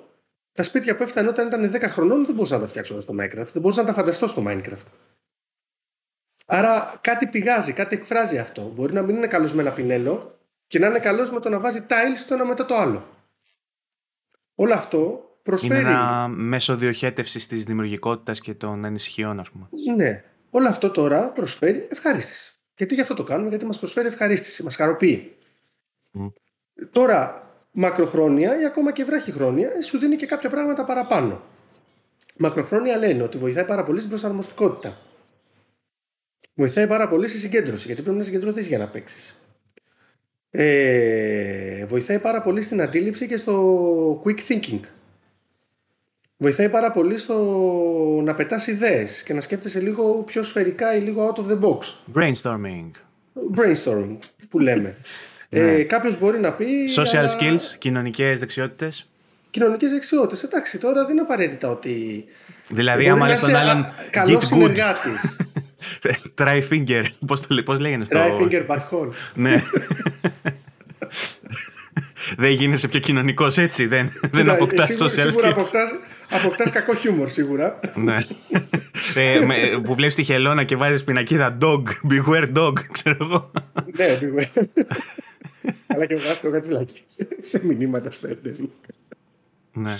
Ε, σίγουρα πιο κοινωνικός. Η κοινωνικότητα είναι κάτι το οποίο αποκτάς στην παιδική ηλικία και το κατά πώς ας πούμε αλληλεπιδράς και με τους γονείς σου και αλληλεπιδράς ας πούμε και όταν φτάσεις στα πρώτα σου κοινωνικά περιβάλλοντα τα οποία ουσιαστικά είναι το νήπιο, το δημοτικό, το γυμνάσιο. Δεν είναι απαραίτητα να γίνεις πιο κοινωνικός, δηλαδή να αποκτήσεις θάρρος να μιλάς πιο εύκολα. Μπορεί να το κάνεις και αυτό. Άμα τσατάρεις, συνήθως αυτοί που είναι λίγο εσωστρεφείς μπορούν πιο εύκολα στα μέσα κοινωνικής δικτύωσης να μιλάνε, γιατί δεν φοβούνται να δείξουν το πρόσωπό τους ή να πώς θα τους αντιληφθεί ο άλλος, γιατί κρύβονται πίσω από το ίδιο το μέσο βασικά. Π.χ. από το Facebook ή για παράδειγμα το chat του Final Fantasy. Ε, σίγουρα μαθαίνεις να γίνεσαι πιο συνεργατικός και σίγουρα μαθαίνεις να ακούς. Γιατί αυτά είναι τα. Κάπως πρέπει να επιτύχεις στο μήνυμα που παίζεις. Αν τα κάνεις όλα λάθος, μάλλον δεν θα σε θέλει κανείς για πάρτι. Οπότε σίγουρα παίρνεις τέτοια κοινωνικά skills. Δηλαδή να μπορείς να κάνεις καλό planning, να μπορείς να βάζεις καλά μια σειρά, να μπορείς να συνεργαστείς καλά με κάποιον, να κατανοήσει το τι θέλει, πώς το θέλει, ή πολλές φορές μπορεί να μάθεις να βάζεις και όρια ή και να διεκδικήσει πράγματα. Ε, μια ένα χαζό περιστατικό να διεκδικήσει π.χ. το loot που έπεσε από το raid στο WoW π.χ. Χαζό, αλλά άμα το πάρεις αθρηστικά, κάτι παίρνει ο άλλος όταν το κάνει ή όταν διεκδικεί, όταν θέλει να πάρει το loot. Χαζή είναι η πράξη, γιατί δεν έχει κανένα αντίκτυπο πέρα από μια ευχαρίστηση. Αλλά όταν βγεις στην κοινωνία, κάτι σου προσφέρει αυτή η πράξη. Το αντίστροφο μπορεί να πει κάποιος ότι είναι χαζό το να παίζεις παιχνίδια, εθίζουν. Ναι, εθίζουν. Είναι κακό να εθίζουν τα παιχνίδια. Και όντως το μεγαλύτερο πρόβλημα ε, δεν έγκυται στο παίζω, άρα θα βγω έξω με μια καραμπίνα και θα αρχίσω να σκοτώνω κόσμο. Γιατί σκοτώνω στα παιχνίδια. Έχουν Αυτό δείξει είναι τηλεοράσεις. πολύ μεγάλο θέμα, ναι. Και που αυτό ακόμα είναι- λάθος, λαθεμένα, κάποιοι ακόμα το φέρνουν στη σφαίρα της, ε, ε, της διαπραγμάτευσης για το τι, τι φέρνει βία. Που, Ναι, γιατί ε, από νομίζω ότι προσανατολίζει. διαφωνούμε και οι δύο με αυτό, έτσι, ότι είναι άλλα τα κοινο- οι κοινωνικοί παράγοντες και οι συντελεστές που φέρνουν τη βία Ναι. στην κοινωνία και όχι τα video games. Ακριβώς γιατί από προσανατολίζει από τον ουσιώδη διάλογο, που είναι να βρούμε γιατί κάποιος γίνεται βίαιος. Τα ουσιαστικά προβλήματα. Ναι, τα ουσιαστικά προβλήματα. Ε, και προφανώς η τηλεόραση έχει ξεφύγει με το να δείξει πολύ χειρότερα πράγματα και πολύ περισσότερες, πολλές περισσότερες φορές. Ναι. Το είδα και σε έρευνα αυτό ότι ε, σε αντίθεση με αυτό που λένε τα ακραία εγκλήματα, τα βάρβαρα εγκλήματα λέει έχουν μια καθοδική πορεία σε, ε, στο πόσο συχνά πραγματοποιούνται. Εν- Αυτό έρχεται σε ε, αντιδιαστολή με αυτό που προσπαθούν να πείσουν ότι λόγω της βίας στην pop κουλτούρα, στις ταινίες, στις σειρές και τα video games ότι έχουν γίνει πιο βία τα παιδιά και οι άνθρωποι και γίνονται πιο βία εγκλήματα. Δεν γίνονται πιο βία εγκλήματα. Παλιότερα γινόντουσαν πιο βία εγκλήματα, αλλά ήταν η κανονικότητα, ενώ τώρα είναι η εξαίρεση που πρέπει να προβληθεί για να κάνουμε νούμερα. Γιατί προξενεί αυτή την εντύπωση του παράξενου και του σπάνιου. Α Ακριβώς. πούμε, ας, ας πούμε Ναι. σπάνιου. Και ένας άλλος μεγάλος λόγος, τεράστιος που δεν αναφέρεται πουθενά, είναι και η οπλοκατοχή. Αυτό Η ναι, για, οπλοκατοχή. για την Αμερική σίγουρα. Τώρα εδώ στην Ελλάδα. Ε, ο και στην Παύλος, Ελλάδα βλέπεις ο Παύλος όπου είχε έχουν όπλα. ανεβάσει ένα βιντεάκι από το Χαϊδάρι που είχε βγει ένας με την καραμπίνα και Όπου- πυροβόλαγε. Το θυμάσαι αυτό; Ε, Τότε δεν ήξερα ότι ήταν χαϊδάρι. Όταν το έμαθα πρόσφατα ότι είναι χαϊδάρι, ήμουνα λίγο ότι θα βγω στο μπαλκόνι και θα επιβιώσω. Θα Και πω, ενώ «Ψυγεία». ξέρω, εί- ήσουν στη Δονούσα που είναι και επαρχία και δεν νομίζω να είδες ποτέ κανέναν όπλο εκεί πέρα. Ε, υπήρχαν όπλα, εντάξει και στη Δονούσα υπήρχαν όπλα. Παντού υπάρχουν όπλα. Έχουν, υπάρχουν εθνοφύλακες, γι' αυτό υπάρχουν όπλα, όχι κάτι στα όρια του παρανόμου. Δυστυχώς τραγικά περιστατικά υπάρχουν και στη Δονούσα και έγινε ένα χτες το οποίο στιγμάτισε το νησί. Δεν θα Ωραίο αναφερθώ. timing. Γε- Ναι, Γέρασε ωραία αυτό το αστείο που δεν- θα κάνω. κα- κα- καθόλου. Δεν θα αναφερθώ περαιτέρω βέβαια. Εντάξει, δεν είναι επί της παρουσία, είναι και πάρα πολύ βαρύ. Αλλά είναι οπλοκατοχή. Περί όμως. ανθρωποκτονίας μιλάμε τώρα. Και... Ναι, ε, περί ε, αυτοκτονίας. Αυτοκτονίας. Μιλάμε. Αυτοκτονίας. Ε, Τέλος πάντων, όμως, για το να, αφήνουμε, να αλαφρύνουμε το κλίμα. Τέλος πάντων, για να συνεχίσουμε, το θέμα είναι η οπλοκατοχή. Σε όλα τα εγκλήματα, το μεγάλο ποσοστό είναι οπλοκατοχή και μάλιστα, αν έχεις όπλο, ανεβαίνουν οι συντελεστές, ας πούμε, από αυτοκτονία, ανθρωποκτονία, είτε εξαμέλεια είτε στοχευμένη. Μιλάμε για επί 3 επί 4. Okay. Το οποίο αυτό έχει αποδειχθεί ιατρικά. Ναι. Μας ακούει κανείς όμως; Οπότε νούμερο, βγάζουνε... νούμερο ένα θεωρείς ότι είναι πολύ διαθέσιμο, η διαθεσιμότητα του μέσου. Μα η διαθεσιμότητα είναι, αυτό είναι. Μα δεν μπορείς. Εγώ είχα ένα περιστατικό το οποίο ένα παιδάκι είχε πάρει ένα ψαροτούφεκο, έπαιζε με ένα άλλο παιδάκι στη Δονούσα. Το ψαροτούφεκο ήταν με αέρα, πάτησε τη σκανδάλη του ψαροτούφεκου και πήρε το άλλο το παιδάκι στο θώρακα. Το, αυτό, δεν αυτό, έγινε επιτυδευμένα. Πήγες εσύ να βγάλεις το ψαροτούφεκο από το θώρακα; Ε, βγήκε μόνο του. Εγώ πήγα να κάνω όλη την υπόλοιπη. Ήταν με διάτρηση, ήταν διαμπερές το τραυμάκι. Ήταν, ναι, ναι, ναι. ναι, ναι. ήταν και επιφανειακό πάλι καλά. Αλλά αυτό σε σοκάρει και συνειδητοποίησε εκεί πέρα ότι δεν ευθύνεται. Δεν, δεν είδε ο άλλος Fortnite και είπε θα στηρίξω, θα στην Τα παιδιά παίζανε, θέλανε να μάθουν ψάρεμα. Προφανώς δεν ξέρανε να παίζουν, πάτησε το ένα τη σκανδάλη, ήταν το άλλο τέτοιο. Πώς έκανε το, στο το, πλάι; Το, πρώτο που θα σου πούνε δεν είχαν γονείς, δεν είχαν το ένα, δεν είχαν το άλλο. Ναι. Ε, Προφανώς αυτό θα έπρεπε. Φορές, ναι, αλλά δεν, δεν πρέπει έτσι. να υπάρχει μια ευθύνη ας πούμε, του γονιού ότι εφόσον έχεις ψαροντούφεκο γιατί είσαι ψαράς, γιατί αλλιώς γιατί έχεις ψαροντούφεκο, θα έλεγε κανείς, αλλά έχεις όπλο, κακώς έχεις όπλο, έστω ότι πας και κυνηγάς μπεκάτσες mm. γιατί είσαι επαγγελματίας κυνηγός, δεν θα έπρεπε εφόσον υπάρχουν παιδιά στο σπίτι να έχεις πάρει μια οπλοθήκη η οποία κλειδώνει, η οποία προστατεύεται κτλ. Ε, η ευθύνη είναι τεράστια, δεν, δεν, το συζητάμε. Είναι πάρα πολύ μεγάλη. Και ποιος το ελέγχει αυτό; Άρα πάλι πάμε σε πολύ mm. πρωτογενείς παράγοντες του τύπου της ε, του monitoring, ρε παιδί μου, της mm. επίβλεψης από το κράτος ή από τον οποιοδήποτε φορέα του ποιος έχει όπλο, γιατί έχει όπλο. Ναι, ε, και πώς δίνουν, ας πούμε, το να χειριστείς ένα όπλο, δηλαδή. Δίνουν τα χαρτιά έτσι, για πλάκα. Mm, ναι. Και άμα το καλοσκεφτείς, το να θες να έχεις ένα όπλο, γενικά ε, δεν πας και πάρα πολύ καλά για να θες όπλο. Δηλαδή, εγώ, σαν άνθρωπος που έκανε στρατό και έχω πυροβολήσει με όπλο, αυτή η αίσθηση που μου άφησε είναι της αηδίας. Ε, έτυχε, να είμαι, έτυχε να είμαι σε σώμα που κάναμε καθ' όλη τη διάρκεια της θητείας βολές και όποιος είχε υπηρεσία δεν έκανε βολές και ήμουν από αυτούς που ζητούσε να έχει υπηρεσία εκείνες τις μέρες γιατί δεν το έβρισκα καθόλου cool. Δηλαδή, μέχρι αυτό ok, αλλά από τη στιγμή που πάω, ξέρω εγώ, και πυροβολάω ε, βλήματα με, το, με κίνδυνο την κάθε στιγμή να εκπισοκροτήσει κάτι, να με χτυπήσει, να κάνω μια μαλακία. Δηλαδή, ε, ε είναι, είναι μηχανές θανάτου. Δεν ξέρω για ποιον λόγο πρέπει κάποιος να, Ακριβώς να γουστάρει με αυτό. Α, από τη στιγμή, εγώ αυτό που είχα σκεφτεί όταν είχα ρίξει την πρώτη μου βολή ήταν ότι αυτό το πράγμα είναι για να σκοτώνει άνθρωπο. Δηλαδή να έχεις ναι. κάποιον απέναντί σου για τον οποιοδήποτε λόγο, ο λόγος της υπεράσπιση, της άμυνας, της επίθεσης και να σου πούνε ρίξε και να βαρέσεις και να δεις ένα κεφάλι να κόβεται, ένα χέρι να φεύγει από τη θέση του. Προφανώς στα πλαίσια ενός πολέμου, μακριά από εμάς, και είναι ενός αμυντικού πολέμου, θα πεις ότι έχεις το χρέος να το κάνεις. Σαν γιατρός όμως, εγώ δεν μπορώ ποτέ να να αντιληφθώ τον εαυτό μου ότι αυτό που κάνει θα βλάπτει τον άλλον αντί να το κάνει καλά. Ή αυτό που θα κάνει θα το αφαιρέσει, θα το αφαιρέσει στη ζωή. Δεν μπορώ. Είναι κάτι το οποίο και εμένα δεν. Στους ανθρώπους που λειτουργούν σωστά αυτά τα κομμάτια του εγκεφάλου τους, άλλωστε βλέπουμε ότι μετά τον πόλεμο έχουν και σοβαρά προβλήματα ε, με το PTSD, ας πούμε, syndrome και με τα τραυματικά επεισόδια και όλα αυτά έχουν πραγματικό τεράστιο, πρόβλημα. Τεράστιο, ε, τεράστιο. υπάρχουν βέβαια και άλλοι που φεύγοντας το αποζητούν και είναι σε φάση τι ωραία που ήταν. Α πάω να ξανακαταταγώ, ξέρω εγώ, να πάω ναι. να βοηθήσω. Α πάω στην Ουκρανία να βοηθήσω σε εθελοντής να σκοτώνω. Κατάλαβες. Ναι, ή ας κάτσω στο φυλάκι που είμαι και να κάνω καλλιόπη κάθε μέρα. Με την προοπτική κάποια στιγμή να το χρησιμοποιήσω. Ναι, εντάξει. Okay. Ναι. Ε, όσον αφορά τον συναισθηματικό κόσμο του gamer, Μακροπρόθεσμα τώρα. Πώς επηρεάζεται, πιστεύεις ότι τον βοηθά να χτίσει μια ενσυναίσθηση ή να, να καλλιεργήσει τον συναισθηματικό του κόσμο ή να μάθει, να μάθει πράγματα για το, για το πώς αισθάνεται ή να τον εκπαιδεύσει ας πούμε συναισθηματικά, δεν ξέρω πώς να το διατυπώσω αλλιώς. Ναι, πάρα πολύ, μπορεί πάρα πολύ. Ε, Έχεις παραδείγματα ε, παιχνιδιών που κάνουν κάτι τέτοιο; Κάποιος ασημάκι θα σου έλεγε ότι το Animal Crossing μπορεί να κάνει κάτι τέτοιο. Κοίτα, αρχικά σε οτιδήποτε εκτίθεσαι μαθαίνεις κάποια πράγματα. Αν αυτό το μέσο το οποίο εκτίθεσαι τα λέει και όμορφα. Γιατί μπορεί να μην τα λέει καλά. Ε, οπότε υπάρχουν παραδείγματα παιχνιδιών. Το βασικότερο που το αναφέραμε και πριν την εκπομπή, το Psychonauts 2, που θα το λέω εγώ συνέχεια, ναι. είναι ίσως ένα από τα πιο ωραία παραδείγματα ε, διαταραχών της προσωπικότητας. Το πώς αυτές οι διαταραχές της προσωπικότητας δεν είναι ψυχιατρική νόσος. Γιατί άμα θυμάσαι, το πρώτο παιχνίδι ήταν λίγο διαφορετικό. Το πρώτο παιχνίδι είχε μια εμπάθεια, είχε ένα μαύρο χιούμορ. Είχε έτσι μια σκανταλιά. Ίσως και λίγο Ότι πάω, πάω και τους πειράζω επίτηδες ας πούμε για, έτσι, για πάω την τρολιά. και τους πειράζω για να πάρω αυτό που θέλω εγώ. Ενώ τώρα είναι Ranger, θέλει να πάει να σώσει. Ε, τώρα θέλει να πάει να βρει και να βοηθήσει. Ναι, οπότε δεν αλλάζει πολλά πράγματα, αλλά πιο πολύ άμα δεις, τους κάνει να δουν τα λάθη. Ναι. Αυτό λιγάκι είναι σύμφωνο ας πούμε με τη γνωσιακή συμπεριφορική με τον τρόπο δηλαδή, γιατί κάθε χαρακτήρα στο Psychonauts 2 έχει κάποιες αυτόματες σκέψεις αυτόματες σκέψεις είναι αυτά τα πράγματα τα οποία σκεφτόμαστε σε διάφορα γεγονότα που συμβαίνουν για παράδειγμα, μου φωνάζει ο Βαγγέλης επειδή μου φωνάζεις εσύ, εγώ τώρα η αυτόματη σκέψη είναι ότι ο Βαγγέλης θέλει να με σκοτώσει, θέλει να μην με κάνει παρέα, θέλει να πατήσει να με κλείσει από το Discord για να μην μας ακούσουν και να κάνει την εκπομπή μόνος του. Το οποίο κατ' επέκταση μου δημιουργεί προβλήματα. Μου δημιουργεί άγχος, στεναχώρια, θλίψη, μπορεί θυμό, μπορεί επιθετικότητα. Αυτό το πράγμα γίνεται στο Psychonauts χωρίς να το καταλαβαίνουμε σε κάθε πίστα που παίζουμε.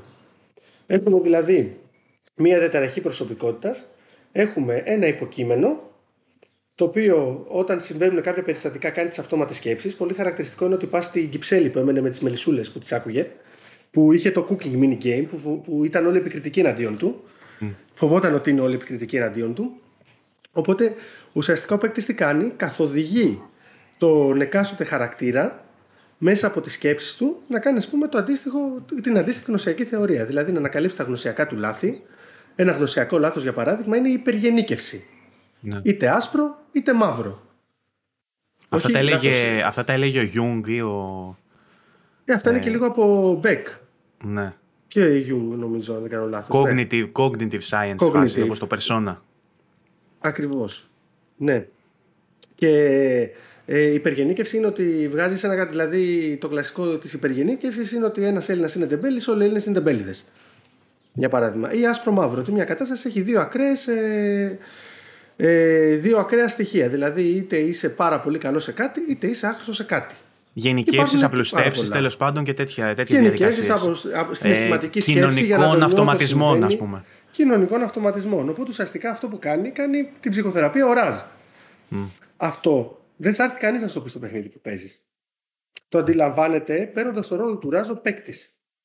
Αλλά το θέμα με αυτό το παιχνίδι είναι ότι καταφέρνει και είναι τόσο καλά δομημένο, δηλαδή κάθε χαρακτήρας έχει κάτι πολύ συγκεκριμένο, πειράζεις κάτι πολύ συγκεκριμένο, παίζεις με κάτι πολύ συγκεκριμένο. Δηλαδή υπάρχει ένας σκοπός ο οποίος δεν χάνεται, στον οποίο τον περιτυλίγει μια όμορφη ιστορία, εντάξει, γιατί κάτι πρέπει να παίξουμε, κάτι πρέπει να χαρούμε. Οπότε βιωματικά ο παίκτης αρχίζει και καταλαβαίνει λάθη που μπορεί να κάνει και ο ίδιος. Γιατί, γιατί σίγουρα κάποιο από αυτά θα τα δει σε κάποιους από τους χαρακτήρες. Ένα πολύ ωραίο παράδειγμα είναι το πόσο ασχολείται με τον τζόγο η τύπησα που ήταν ε, διευθύντρια στου Psychonauts, στην αρχή του παιχνιδιού. Που με το που πήγε να της της πείραξε λίγο το ρίσκο, δεν έπαιρνε ρίσκα γιατί φοβόταν μην ξεφύγει. Με το που της πείραξε το ρίσκο, ξέφυγε.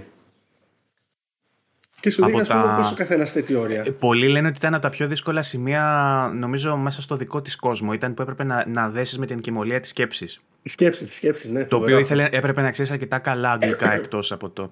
Ε, Το παιχνίδι βέβαια σου έδινε και λίγο το ερέθισμα, γιατί μετά από λίγο ώρα έλεγε Hm, ίσως πρέπει να κάνω αυτό και με εκείνο. Ξέρεις, Στο, ελε- Ναι. στο έλεγε πρακτικά. Αλλά Α αν το έλεγε δεν- και μετά από αρκετή ώρα, δηλαδή σου άφηνε χρόνο λίγο να το Ναι, σκεφτείς, α- δεν στο- αλλά ε, ε, παιδεύτηκα λίγο στην αρχή. Μέχρι που μίλησε την πρώτη φορά, έπιασα το concept και μετά προχώρησα. Αλλά μου άρεσε ο τρόπος που το έκανε. Ήταν αρκετά έξυπνο. Ήταν ένας μηχανισμός. Εντάξει, βέβαια, σάφερ τώρα να λέμε. Ο τύπος είναι. Ναι, εντάξει, ο άνθρωπος είναι δημιουργός φανταστικός. ναι. Εγώ θα ήθελα να δω να συνεργάσετε πάλι με τον Ron Gilbert, πραγματικά. Ε, Ο, ο, ο Σάφερ και η εταιρεία η Zoink για μένα είναι από τους top σε αυτό το σουρεάλ, έτσι, παιχνι- τον παιχνιδισμό με την ψυχολογία των σουρεάλ. Η Zoink, όχι με το Lost in Random το πιο πρόσφατο, το οποίο είναι ok, με το Flipping Death και με το Sticky to the Man. Είναι, Α, κάνεις δεν ξέρω, φοβε- δεν έχω παίξει ούτε κανένα από τα δύο. είναι και τα δύο σε αυτό το. το άμα, σου- αν σου άρεσε για αυτούς τους λόγους που συζητάμε το Psychonauts, δοκίμασε το, αυτά τα δύο της Zoink. Εμένα μου άρεσε πάρα πολύ το Lost in Random, πάρα πολύ. Δηλαδή το έπαιξα και, το έπαιξα και Φλεβάρι, αν δεν κάνω λάθος. Και ήταν ένα παιχνίδι το οποίο το απόλαυσα από την αρχή στο τέλος. Εντάξει, Ωραία. είχε τα θεματάκια του, αλλά η δομή του ήταν. ε, Αυτό, με το που τελειώσουμε πήγαινε και ψάξτε. Είναι και σε, θα είναι και πάνθυνα τώρα στο Steam, έχ- έχει και προσφορές στο Steam. Το Flip Α, το ωραία. The Man, ειδικά που είναι παλιό, το έχει δώσει και στο Plus. Πες να το έχεις και στο Plus. Τέλος πάντων. Λοιπόν, ε, Οπότε ένα το Psychonauts 2 σίγουρα, σαν Ναι. παράδειγμα. Μετά ε, μπορούμε να πούμε το Hellblade, το Senua Sacrifice. Μπράβο, αυτό το είχα στο μυαλό μου εδώ και ώρα. Ναι. Αυτό νομίζω ότι ε, δεν είναι από την σκοπιά της ε, ψυχολόγησης, ψυχογραφίας, πώς θα το πω, ότι ο πρωταγωνιστής προσπαθεί να ψυχογραφήσει ε, τον αντίπαλο, τον ανταγωνιστή. Ε, είναι περισσότερο στο κομμάτι της ενσυναίσθησης του σε βάζω μέσα στα ρούχα, στα παπούτσια ενός ανθρώπου με μια διαταραχή. Νομίζω ότι αυτό σε διδάσκει πράγματα για το πώς ίσως πρέπει να αντιμετωπίσεις ανθρώπους με που αντιμετωπίζουν προβλήματα ψυχολογικά, με ψυχικές νόσους. Ε, και για μένα αυτή η συμβουλή που σου δίνει το παιχνίδι που όποιος δεν την ακολουθεί κάνει μεγάλο σφάλμα το φόρα ακουστικά ήταν το α και το ω. Ε, πραγματικά για λίγο ένιωσα ότι είμαι άρρωστος, ότι ακούω φωνές ρε παιδί μου, αυτό το σαράντεντε, το γύρο με τις φωνές, ναι. με, με, τα διαφορετικά συναισθήματα σε κάθε φωνή, ε, νομίζω ότι είναι από τα highlights ας πούμε αυτού του πράγματος που συζητάμε, ε, του gaming όταν πάει να ακουμπήσει ψυχολογία. Είναι από τα top παραδείγματα. Εγώ στο τέλος έκλαψα, το λέω. Ε, με πιάσαν τα κλάματα full όμως, ένιωσα Κάτι το οποίο λείπει από τα παιχνίδια και λείπει λίγο δυστυχώς γιατί έτσι είναι η δομή των παιχνιδιών, λείπει ένα καθαρτικό στοιχείο. Ναι. Δεν, δεν υπάρχει. Δηλαδή... Ε, στην προσπάθεια να αποτάξουν κλισέ, για παράδειγμα, ότι στο τέλος ε, ε, έχουμε ένα happy ending, για παράδειγμα, και προσπαθούν πλέον να δίνουν μια γκρίζα ζώνη για τέλος. Ε, να σου δώσει κάτι το οποίο έχει μια ολοκλήρωση ενός χαρακτήρα. Λύτρωση εννοείς, όταν λες μια λύτρωση, μια λύτρωση. Δηλαδή, σένουα ε, εντάξει, το παιχνίδι ακολουθεί ξεκάθαρα επιταγές αρχαία ελληνικής τραγωδίας. Από την αρχή ως το τέλος. Έχει τα πάντα, δηλαδή είναι δομημένο έτσι. Η διάρκεια του είναι τόση όση. Ο Ταμίμ Αντωνιάδης εξηλαιώθηκε μετά από το DMC Devil May Cry και τις βλακίες που έλεγε. Δηλαδή δεν έχω δει τέτοια στροφή από άνθρωπο που είναι παραγω... director. Director ήταν ή παραγωγός. Δεν, δεν ε, πάντων, έχει το στρατιωτικό του είναι θεωρητικά. Πρώτη φορά άκουσα το όνομα τώρα βασικά και σκάλωσα. Ναι, λέγεται Ταμίμ Αντωνιάδη ναι. τη Ninja Theory. Και μάλιστα είχε βγάλει και την. Ε, Αυτός ο άνθρωπος που έφτιαξε το Σένουα και το. είναι δικιά του σύλληψη. Χρησιμοποίησε έναν καθηγητή νευροφυσιολογίας από το Harvard για να καταφέρει να εντάξει την ψυχοτική διαταραχή της Σένουα. Και μάλιστα είναι ο άνθρωπος ο οποίος είχε δηλώσει στο DMC Devil May Cry ότι οι διάλογοι θα είναι αντίστοιχοι σε εξπυρικού επίπεδου. Και αυτός ο άνθρωπος που έκανε αυτή τη δήλωση για αυτό το παιχνίδι που οι διάλογοι του δεν ακούγονται κυριολεκτικά, ακόμα και αν το βάλει στο mute, είναι πάρα πολύ άσχημοι διάλογοι. Αυτός ο άνθρωπος είχε τη σύλληψη του Σένουα. Που είναι ναι. κάτι το οποίο εγώ ας πούμε δεν μπορώ να το καταλάβω πώς ένας δημιουργός πέταει τέτοια ιδεάρα. Αλλά μπράβο του. Μπράβο του. Ε, κάνε μου μια πρόληψη για το δεύτερο. Πώς πιστεύεις ότι θα πάει έχοντας παίξει το πρώτο; Ε, νομίζω μου φαίνεται ανούσιο. Δεν πρέπει να βγει καν. Ναι. Πολύ μου φαίνεται ανούσιο. Γιατί το πρώτο είναι ολοκληρωμένο. Ναι. Δεν χρειάζεται να δεις κάτι παραπάνω. Δηλαδή, ειδικά σε μια ψυχοτική διαταραχή σαν και αυτή, την οποία δεν θεραπεύεσαι ποτέ, ζεις με αυτήν. Το γεγονός ότι η Σένουα αντιλήφθηκε το ποια είναι. Πω, πω, σκέφτομαι το μεταξύ τώρα τελευταία σκηνή και έχω τρελαθεί. Είναι γαμάτη η τελευταία σκηνή. Θες να ξανακλάψεις. Δηλαδή, δηλαδή, είναι πραγματικά τόσο αλληγορική. Αυτό λείπει από αυτό το παιχνίδι για μένα. Ναι. Αυτό λείπει από τα παιχνίδια λίγο. Δηλαδή, Για τους δύο που δεν το έχουν παίξει, μην το πεις τι γίνεται στο τέλος, να παίξουν δεν Senua. δεν λέω απολύτως τίποτα. Να, να παίξετε Senua. Είναι ένα γραμμικό παιχνίδι εύκολο οριακά. Έχει κάποια τρικ για να αγχώσει τον παίκτη, τα οποία τα πετυχαίνει. Εγώ δηλαδή αγχώθηκα με το τρικάκι που σου βάζει.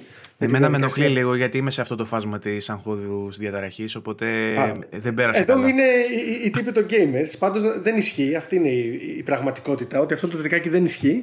Αλλά παρόλα αυτά το ήξερα, κατάφερε και με άγχωσε όμως. Λίγο. Γιατί είχα πάντα την αμφιβολία ότι όντως δεν ισχύει. Ναι. Εγώ αγχώνομαι πολύ, το έχω ξαναπεί σε άλλα podcast, με αυτό το από πίσω που σε κυνηγάει. Αυτό το σύνδρομο της καταδίωξης, που το παθαίνω στο game, όχι ότι το έχω.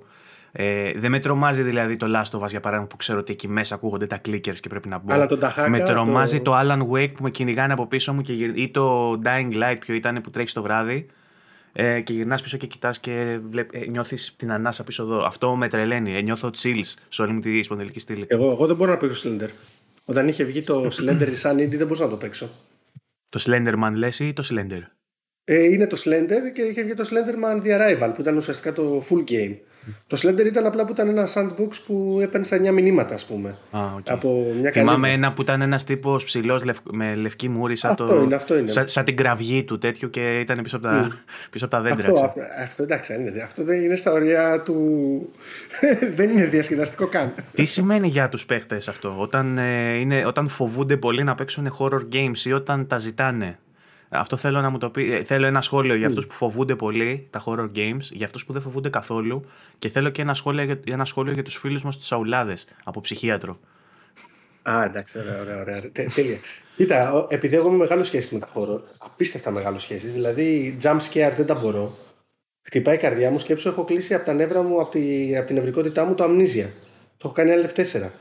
Έπαιζα Amnesia και εγώ μέσα σε μια ε, ντουλάπα το είχα πατήσει το Alt 4, νομίζω. Ναι, ε, εγώ είχα πάρει τα, τα βαρελάκια που είχε ναι. και επειδή είναι interactive, ξέρεις, είχα κάνει ένα τειχάκι με τα βαρελάκια, πήγαινα και οπότε έβλεπα, ε, έβλεπα τέρα σε τρίχα πίσω από τα βαρελάκια.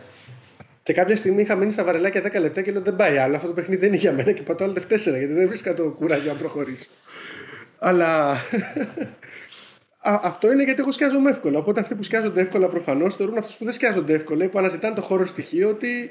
Τι κάνουν αυτοί οι ανώμαλοι, δηλαδή, αν είναι δυνατόν, σου αρέσει να τρομάζεις.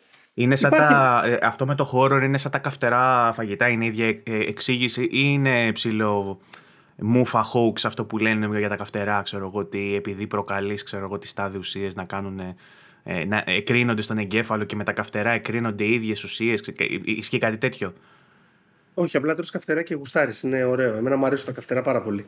Okay. Δηλαδή μου αρέσει έτσι να καίγομαι. Δεν, απλά μου τρέχουν τα σάλια και θέλω να πιω νερό. Δεν, δεν, ισ, δεν ισχύει ότι σου βγάζουν ντοπαμίνες και παπαριές τέτοιες που λένε. Εντάξει, άμα σ' αρέσει πάρα πολύ θα βγάλει ντοπαμίνη. Αφού κάνεις κάτι το οποίο το ευχαριστιέσαι θα βγάζει ντοπαμίνη. Αλλά η καψαϊκίνη ντοπαμίνη δεν είναι γύρι την ντοπαμίνη. Με καμία, σε καμία περίπτωση, ας πούμε. Άρα δεν ε, υπάρχει κάποιο ψυχικό background πίσω από την επιλογή. Είναι καθαρά γούστο το να σ' αρέσουν τα καυτερά. Είναι ένα γούστο. Είναι ένα γούστο ή να σου ναι. αρέσουν τα horror. Ναι, είναι, σου αρέσει το excitement, αυτό που νιώθεις. Δηλαδή μπορεί να τη βρεις όταν σε κυνηγάει ο άλλος. Okay. Για, τους βιτσιο... βρίσκω... για τους βιτσιόζους των Souls θες να πεις Ναι, περίμενε. Εγώ δεν τη βρίσκω να μου πετάγονται. Τα χώρο μου αρέσουν. Δηλαδή, π.χ. το Moondown ή άλλα παιχνίδια αντίστοιχα όπως το Fran Bao μου αρέσουν πάρα πολύ. Το The Last Door. Δηλαδή, όπου υπάρχει ατμόσφαιρα, μπορώ να υπομείνω το να έχεις το πάνω μου. Γιατί μου αρέσει πιο πολύ να με συνεπέρνει η ατμόσφαιρα παρά να έχει σχεδιάσει ο άλλος μια φάτσα κακάσχημη και να μου την πετάει κάθε τρεις και λίγο στη μάπα μου με σκοπό εγώ να πετάγομαι πίσω. Ε, καταλήγει και λίγο εκνευριστικό και ανούσιο. Είναι cheap thrills. Ε, cheap thrills, ναι. Εγώ είμαι εντάξει, εγώ στα cheap thrills όμως είμαι απίστευτα. Ε, τρελε... Φοβάμαι πάρα πολύ εύκολα. Οπότε πιάνω πάντα τα cheap thrills, απλά δεν τα αντέχω. Κοίτα για τους σοουλάδες, επειδή είμαι και εγώ λίγο σοουλάς. Δεν θεώρησα ποτέ ότι είναι δύσκολα τα Souls παιχνίδια. Δεν μιλάω για δυσκολία. Μιλάω για το. Έφυγα, έφυγα από το μικρόφωνο, συγγνώμη. Ε, δεν μιλάω για δυσκολία. Ξάπλωσα πίσω, ξέρεις, επειδή συνήθω στον ψυχίατρο κάθεσαι πίσω. Πήγα να ξαπλώσω. ε, δεν μιλάω για τη δυσκολία. Να πάρω και μπλοκάκι. ναι, ναι, σταυροπόδι και γυρ... τι έχεις σημειώσει και έχει κάνει άλλε φιγούρες. Και έχει ζωγραφίσει μου τζούρε, ξέρω εγώ, και δεν έχεις σημειώσει τίποτα. Ε, δεν μιλάω για τη δυσκολία. Μιλάω για το, για το βίτσιο αυτό του, της επανάληψης και του να χάνεις progress και να μην πτωείσαι κτλ. Ε, θεωρείς ότι είναι υποδείγματα υπομονής αυτοί οι άνθρωποι; Ε, ε, ε βρίσκεται το μυστικό της υπομονής; Γιατί εγώ είμαι ένας άνθρωπος για παράδειγμα που δεν έχω υπομονή. Αν δεν ε, πάρω τους καρπούς της προσπάθειας άμεσα ε, είμαι και αναβλητικός και παρετούμε και είμαι τέτοιος τύπος. Ε, είναι χαρακτηριστικό η μη παρέτηση και η υπομονή ε, του καλού παίχτη των Souls ή αυτόν που, αυτού που απολαμβάνει τουλάχιστον τα Souls. Είναι σίγουρα ένα χαρακτηριστικό. Δηλαδή το αρέσει αυτό το πράγμα που κάνει. Λέω, συγγνώμη, δεν θα παίζει το παιχνίδι. Ναι. Εμένα προσωπικά αυτό που μου αρέσει από τα Souls δεν είναι το γεγονός. Δεν θεωρώ ότι χάνεις κανένα progress. Ναι. Ε, αν ε, κάνεις μια αποδόμηση των μηχανισμών του, ακόμα και τα Souls είναι ένα τίποτα, δεν έχουν κανένα νόημα. Ειδικά όταν βλέπεις κάτι τρελούς ε, να έχουν ένα level 10 σπαθί, level 1 ας πούμε και να σφάζουν τα πάντα. Οπότε αλλού βρίσκονται λίγο οι δυσκολίες σε αυτά τα παιχνίδια. Ε, το πρόβλημα που έχουν τα Souls για μένα είναι ότι όσο πιο πολύ μεγαλώνεις, είναι τόσο λιγότερο προσβάσιμα για σένα. Γιατί δυστυχώς όταν επιστρέφεις από τη δουλειά και πρέπει να κολλήσεις και νομίζω και αυτό έχει υποθεί σε δική σα εκπομπή, ή αν όχι σε δική μας, αν πρέπει να γυρίσεις από τη δουλειά και έχεις να παίξεις ένα boss και κάθεσαι και εκεί που θες να χαλαρώσεις, παίζεις τρεις ώρες το ίδιο boss, τότε προφανώς καταλαβαίνεις ότι δεν έχεις κάνει καμία πρόοδο. Έμεση πρόοδο έχεις κάνει όμως. Γιατί γίνεσαι καλύτερος. Δηλαδή, μαθαίνεις τα patterns, μαθαίνεις πέντε πράγματα. Τα λέγαμε με τον Διαμαντή, με τον Ανταμάντιο που είχε έρθει και κάναμε. Με τον Ανταμάντιο που είχατε την, ναι, την ωραία εκπομπή. Τη μεγάλη παπάτηση και μου αρέσουν αυτές. Ε, που λες, οπότε θεωρώ ότι εντάξει, ένα χαρακτηριστικό τους είναι υπομονή. Αλλά αντίστοιχα, αν πάρεις τον Diablo 3 που έχει. Τον Diablo 3, τον Diablo 2 θα πω μάλλον, που έχει τους ίδιους μηχανισμούς περίπου. Δεν λες κάποιον ο οποίος πεθαίνει στο Diablo 2 υπομονετικό. Yeah. Γιατί και αυτός όταν πεθαίνει χάνει ένα ποσοστό του experience, χάνει και το loot και πρέπει να πάει στο ίδιο σημείο να το πάρει για να συνεχίσει να παίζει. Ουσιαστικά οι αρχές, δηλαδή οι action RPG αρχές, είναι ίδιες. Απλά είναι ο τρόπος που το δίνουν. Και είναι κατά πόσο εσύ θέλεις να τα βάλεις με το ίδιο το παιχνίδι. Απλά το γεγονός ότι το παιχνίδι δεν σου εξηγεί τίποτα εξ αρχής και πρέπει να το βρεις μόνος σου είναι ο μεγάλος φραγμός και το turn off point για πάρα πολλούς παίκτες. Υποκύπτω, όμως... υποκύπτω στο λάθος που περιγράφαμε πριν με τις γενικεύσεις ας πούμε γιατί mm. με την ερώτησή μου προσπάθησα να σου, να σου ζητήσω και σε ποιον μάλιστα σε σένα που το έχεις σπουδάσει το θέμα να μου κάνεις γενικεύση.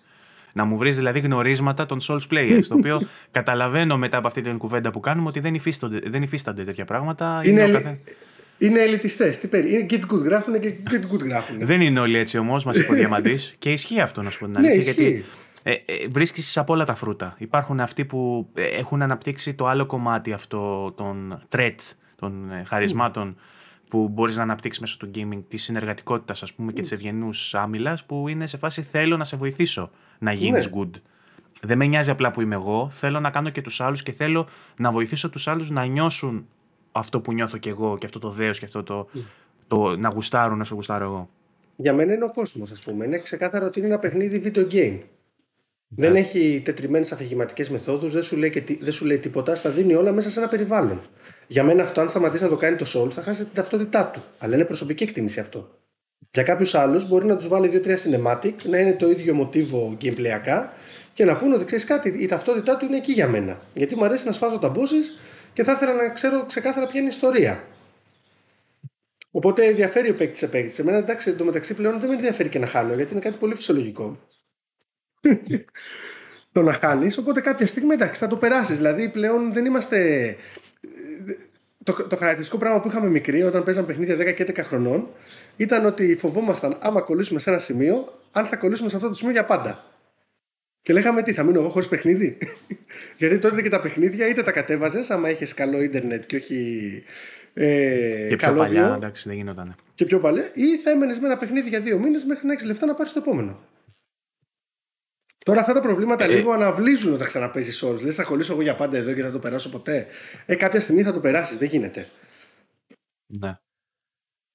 Το λέγαμε και σε άλλο game storming αυτό που αλλάζει και ο τρόπος που παίζεις παιχνίδια. Γιατί, ας πούμε, εγώ θυμάμαι όταν ήμασταν μικροί που φτιάχναμε παιχνίδια μέσα σε παιχνίδια. Το έχουμε ξαναδώσει σαν παράδειγμα. Mm. Που έλεγα εγώ ότι για παράδειγμα, έπαιζα Colin McRae και σκεφτόμουν ότι έπαιζα ταξί simulator και ε, έβαζα time lapse και αντί να προσπαθώ να κάνω χρόνο, πήγαινα και σταματούσα και έπαιζα εγώ ως παιδάκι ότι τώρα εδώ σταματάω, παίρνω πελάτη και θα τον πω παρακάτω. Έπαιζα τον Ταρίφα. Μετά βγήκε το Euro Truck Simulator και μπόρεσα επιτέλους Αβαγγέλη και εγώ να νιώσω το όνειρο του φορτηγατζή με το όνομα Αβαγγέλη. Δηλαδή έζησα το, αυτό, αυτό που είμαι destined να ζήσω.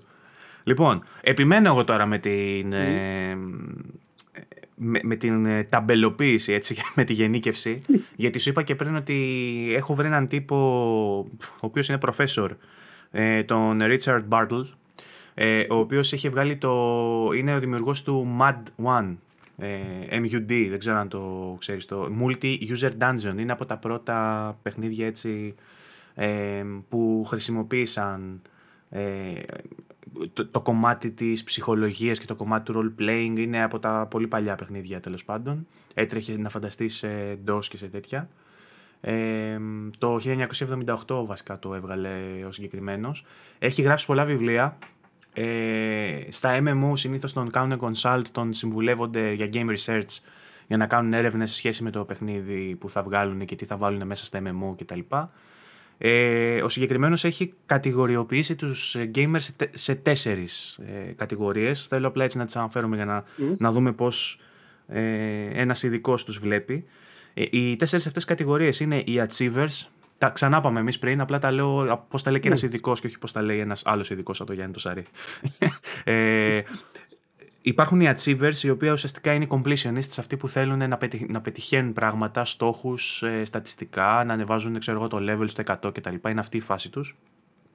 Υπάρχουν οι explorers, που είναι αυτοί που ε, επενδύουν τον χρόνο τους στην εξερεύνηση του κόσμου και παίρνουν ευχαρίστηση από το να, να βρίσκουν κάθε γωνιά ενός χάρτη ας πούμε και το lore να το ξεψαχνίζουν. Ε, υπάρχουν οι socializers οι οποίοι μπαίνουν στα παιχνίδια για το interaction, για την κοινωνική διαπαφή, για να μιλάνε με άλλους ανθρώπους, να κάνουν φιλίες, συνεργατικά να φτάνουν στον στόχο. Και υπάρχουν και οι killers που είναι λίγο οι πιο φετιχιστές, ε, οι domination, ε, αποσκοπούν μάλλον στο domination, στην επιβολή πάνω σε άλλους παίχτες, ε, που είναι competitive, είναι ανταγωνιστικοί και θέλουν να μπαίνουν και να είναι πρώτοι και να τους νικάνε όλους και να τους σκοτώνουν. Είναι αυτοί που κάνουν invade στον κόσμο του Souls, ας πούμε, και είναι στα καντήλια. Ε, εκτός από αυτό τώρα, κάτι που θέλω να αναφέρω και για τον κόσμο, είναι ένα post που είχε κάνει ο Βαγγέλης Οστεργίου. Ε, υπάρχει ένα τεστ στα αγγλικά που μπορείτε να κάνετε με τις 9 κατηγορίες gamer, 9 gamer types, που είναι ψυχολογικό τεστ και σου βγάζει μάλιστα και ένα σαν, ε, πώς λέγεται αυτό ρε, με το, με τα ένα διάγραμμα. Ένα, σου βγάζει και ένα, ένα διάγραμμα με τα χαρακτηριστικά σου και σου το βγάζει και σε καρτέλα σαν το Pro Evolution, ξέρω εγώ, που έχει το speed shooting και τα λοιπά. το βγάζει όμως με... Θέλει μου το link από το πώς θα το έχεις ε, θα, το πω, θα το πω για όλους. Είναι το quanticfoundry.com αν γράψεις ε, quanticfoundry.com slash gamer pavla types θα σου βγάλει και το άρθρο με το, το σχετικό. Κάτσε να το βάλω να παίξει και σε, στο παράθυρο που βλέπει ο κόσμος στο YouTube. υπάρχουν ε, πολλές κατηγορίες, ε, αλλά υπάρχουν και υποκατηγορίες υβριδικές.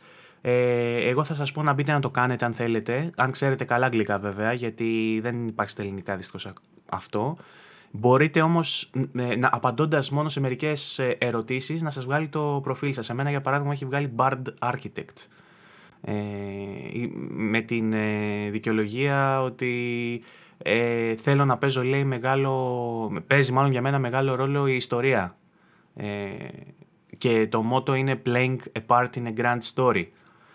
Είναι αλήθεια αυτό, γουστάρω ιστορία. Βέβαια, με τον τρόπο που απάντησα, πιστεύω ότι έχω υποτιμήσει τις άλλες κατηγορίες. Δηλαδή, το action για παράδειγμα και το achievement μου είναι στο 9 και στο 6%, ενώ το immersion μου είναι στο 86%. Δεν πιστεύω ότι το achievement είναι όντως το 6% για μένα, γιατί τα τρόπαια είναι κάτι που μου δίνει κίνητρο να παίξω, παρότι δεν είμαι πολύ ανταγωνιστικός και δεν με νοιάζει να φλεξάρω πάρα πολύ το προφίλ μου. Ναι, γιατί σου δίνουν μικρούς στόχους. Οπότε είναι πολύ πιο εύκολο ναι, να ναι. μην σπαταλάς χρόνο όταν παίζεις. Μου δίνει κίνητρο να τελειώσω ένα παιχνίδι που δεν θα τελείωνα σε διαφορετική περίπτωση. Οπότε τα αγαπάω τα τρόπαια, τα θέλω. Ε, ωστόσο, σε αυτό το τεστ που, μου, που απάντησα, ε, με βάση τις απαντήσεις μου βρήκε ότι το immersion και το creativity είναι τα top ε, στοιχεία που αποζητώ στο gaming. Ενώ υπάρχουν και τα στοιχεία του achievement, του mastery, του social και του action.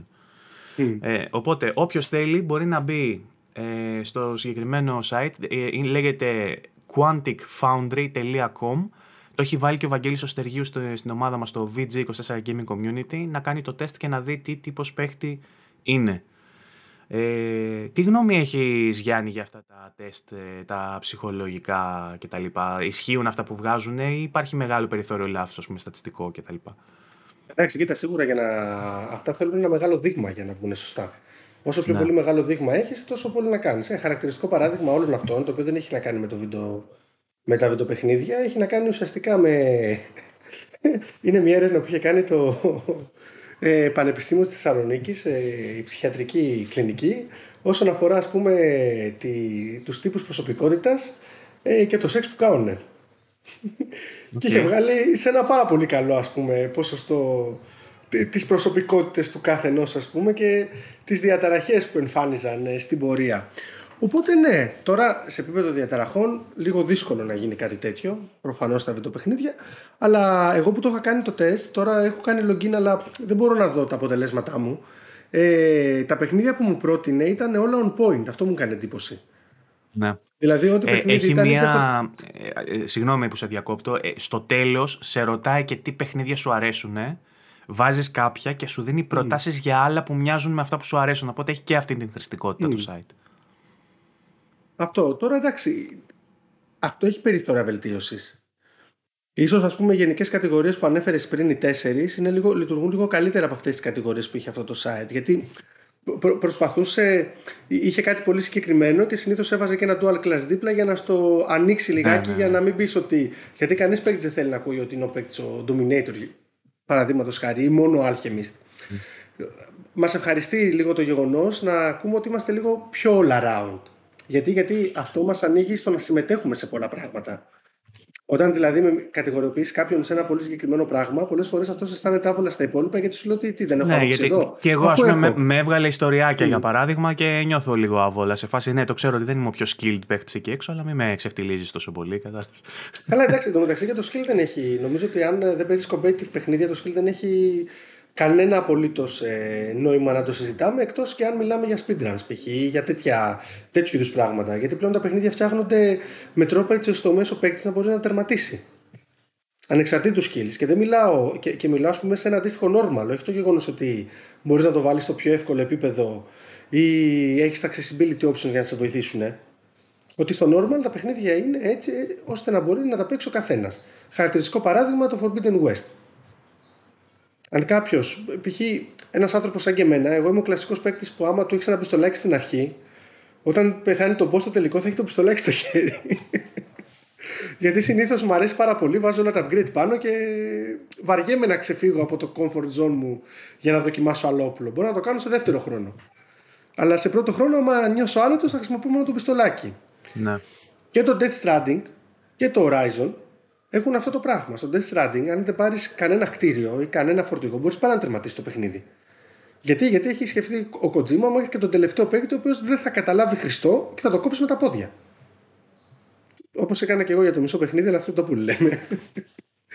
και στο Horizon συμβαίνει το ίδιο με την έννοια ότι μπορεί να σου έχει πολλές επιλογές για τα όπλα, αλλά με πάρεις το αρχικό τόξο, πιθανότατα μπορείς να βγάλεις το παιχνίδι. Επειδή ξεκάθαρα υπάρχει αυτός ο level περιορισμός. Ανεβαίνεις level και αυτόματα ανεβαίνει και λίγο από τον damage σου. Οπότε δημιουργείται μια σύγκρουση μεταξύ του να τερματίσει ο παίκτης στο παιχνίδι μας τόσο γιατί και εμείς θέλουμε να το τερματίσει για να δει τι φτιάξαμε. Αυτό είναι πολύ μεγάλη δημιουργική ανάγκη η οποία κατά κύριο λόγο δημιουργείται μόνο απέναντι στα βιντεοπαιχνίδια. Γιατί τα βιντεοπαιχνίδια είναι το πιο πιθανό να μην τερματίσει ποτέ. Μια ταινία είναι μια μισή ώρα και να μην σε αρέσει μπορεί να κάτσεις να τη δεις. Ή να την κάνεις πώς και να τη δεις μεθαύριο. Ένα παιχνίδι, άμα το παρατήσεις, πιθανότητα να μην το ξαναπιάσεις. Ναι. Οπότε... Και ε, πέφτει λίγο και στο, στην παλάτζα καμιά φορά οι εταιρείες θέλοντας να σου δώσουν ένα πακέτο που δεν θα κατακριθεί διότι δεν άξιζε τα λεφτά του, μπορεί να σου, να στο πλακώσουν σε bloat, να σου βάλουν πολλά πράγματα που δεν χρειάζονται. Αλλά ναι, εννοείται αυτό. Εννοείται. Δηλαδή, το είναι 50, 50 ώρα τα περισσότερα παιχνίδια. Αν είναι κάτω των 50 ώρων, λέμε ότι μόνο 10 ώρες είναι. Όχι όλοι. Εγώ, εμένα μου αρέσουν και τα μικρά παιχνίδια. Θα προτιμούσα να έχω μικρότερα παιχνίδια που να κοστίζουν λιγότερο, αλλά αυτό είναι μια άλλη κουβέντα που κολλάει με, το, με τη βιομηχανία περισσότερο και το τι επιλογές κάνει και το πώς το υπολογίζει. Ότι δηλαδή φτιάξουμε ένα παιχνίδι που θα κρατήσει για περισσότερο καιρό engage τους παίκτες και ενδεχομένως θα τους βάλουμε και στη διαδικασία να αγοράσουν κάτι για αυτό το παιχνίδι, ένα skin, ε, microtransactions για λεφτά, ξέρω εγώ, in-game currency. Και, και δημιουργείται ξεκάθαρα και για λόγο marketing. Δηλαδή, όταν σου λέει ο άλλος ότι οι παίκτες του Horizon έχουν κάνει 20 φορές το γύρο της γης, τη διάμετρο της γης, πώς είχε βγει η είδηση; Είναι ναι. χαίρο πολύ. Αν πρέπει εγώ να πάω στην κολοπετανίτσα με τα πόδια ας πούμε, για να βρω μια βλακή, ένα drone, ναι, θα κάνω δύο φορές τη διάμετρο της γης. Δεν λέει κάτι για το παιχνίδι αυτό. Αυτό λέει ότι πάμε αριστερά και δεξιά σαν τους χαζού και μαζεύουμε αντικείμενα. Αλλά βγαίνει η εταιρεία και το παίρνει και σου λέει ότι κοίταξε να δεις, περπατάνε στον κόσμο μου οι παίκτες, τους αρέσει το παιχνίδι μου. Τελείως αδρό συμπέρασμα. Το οποίο Horizon κάνει ένα πολύ λάθος game design. Ε, κάτι πολύ λάθος στο game design είναι ότι όταν σε πετάει στο χάρτη, ε, μετά τη Meridian, με το που τελειώνει η εισαγωγή και σε πετάει στο χάρτη, το πιο κοντινό ερωτηματικό σου είναι μπλοκαρισμένο. Γιατί; Σου λέει θέλεις το Fireglim για να το ανοίξεις. Okay. Το οποίο αυτό το συζήταγα με έναν φίλο μου που το έπαιξε και ήμασταν σε φάση ότι σε ξενερώνει. Α, γιατί... εκείνος ο κρίσταλο λες, ναι, κατάλαβα. Ο, που είναι ναι, μια σπηλιά. Ναι. Που είναι μια σπηλιά και λες ότι. Τι φάση, δηλαδή τώρα εγώ θα πω στα ερωτηματικά και το πιο πιθανό είναι να φάω απογοήτευση άμα δεν έχω κάτι. Ναι. Άρα αυτόματα η εξερεύνηση χάνει. Γιατί η πρώτη σου εμπειρία με την εξερεύνηση είναι κάτι το οποίο σε εμποδίζει να τον εξερευνήσεις. Εντάξει, σε, όχι σκηνοθετικά, ε, χρονικά ε, ας πούμε λάθος. Χωροταξικά, ναι. χωροταξικά, δεν ξέρω πώς να το πω. Είναι ε, χωροταξικά, απλά δίνει τη λάθος εντύπωση. Γιατί δεν σε αφήνει να δεις τι περιέχει ο κόσμος ή να δεις 5-6 πράγματα που αυτό θα κάνει ο παίκτης και μετά να, πιο κάτω να δεις κάτι μπλοκαρισμένο. Τα έχουν βάλει δηλαδή με έναν τρόπο που δεν έχουν σκεφτεί. Οπότε αυτό έχει άμεση επίδραση στον παίκτη ότι παίζει και αμέσως εκεί που βλέπει ένα ερωτηματικό βλέπει κάτι μπλοκαρισμένο. Άρα τι θα σκεφτεί ο παίκτης, ότι πιθανότατα να χάνω το χρόνο μου αν πάω αριστερά και δεξιά, μάλλον πρέπει να το κόψει ευθεία. Για άλλους μπορεί να είναι καλό, για άλλους μπορεί να είναι κακό. Ναι. Αντιθέτως, το Last of Us κάνει πάρα πολύ καλά και πάρα πολύ κακά ταυτόχρονα το tutorial, το Last of Us 2.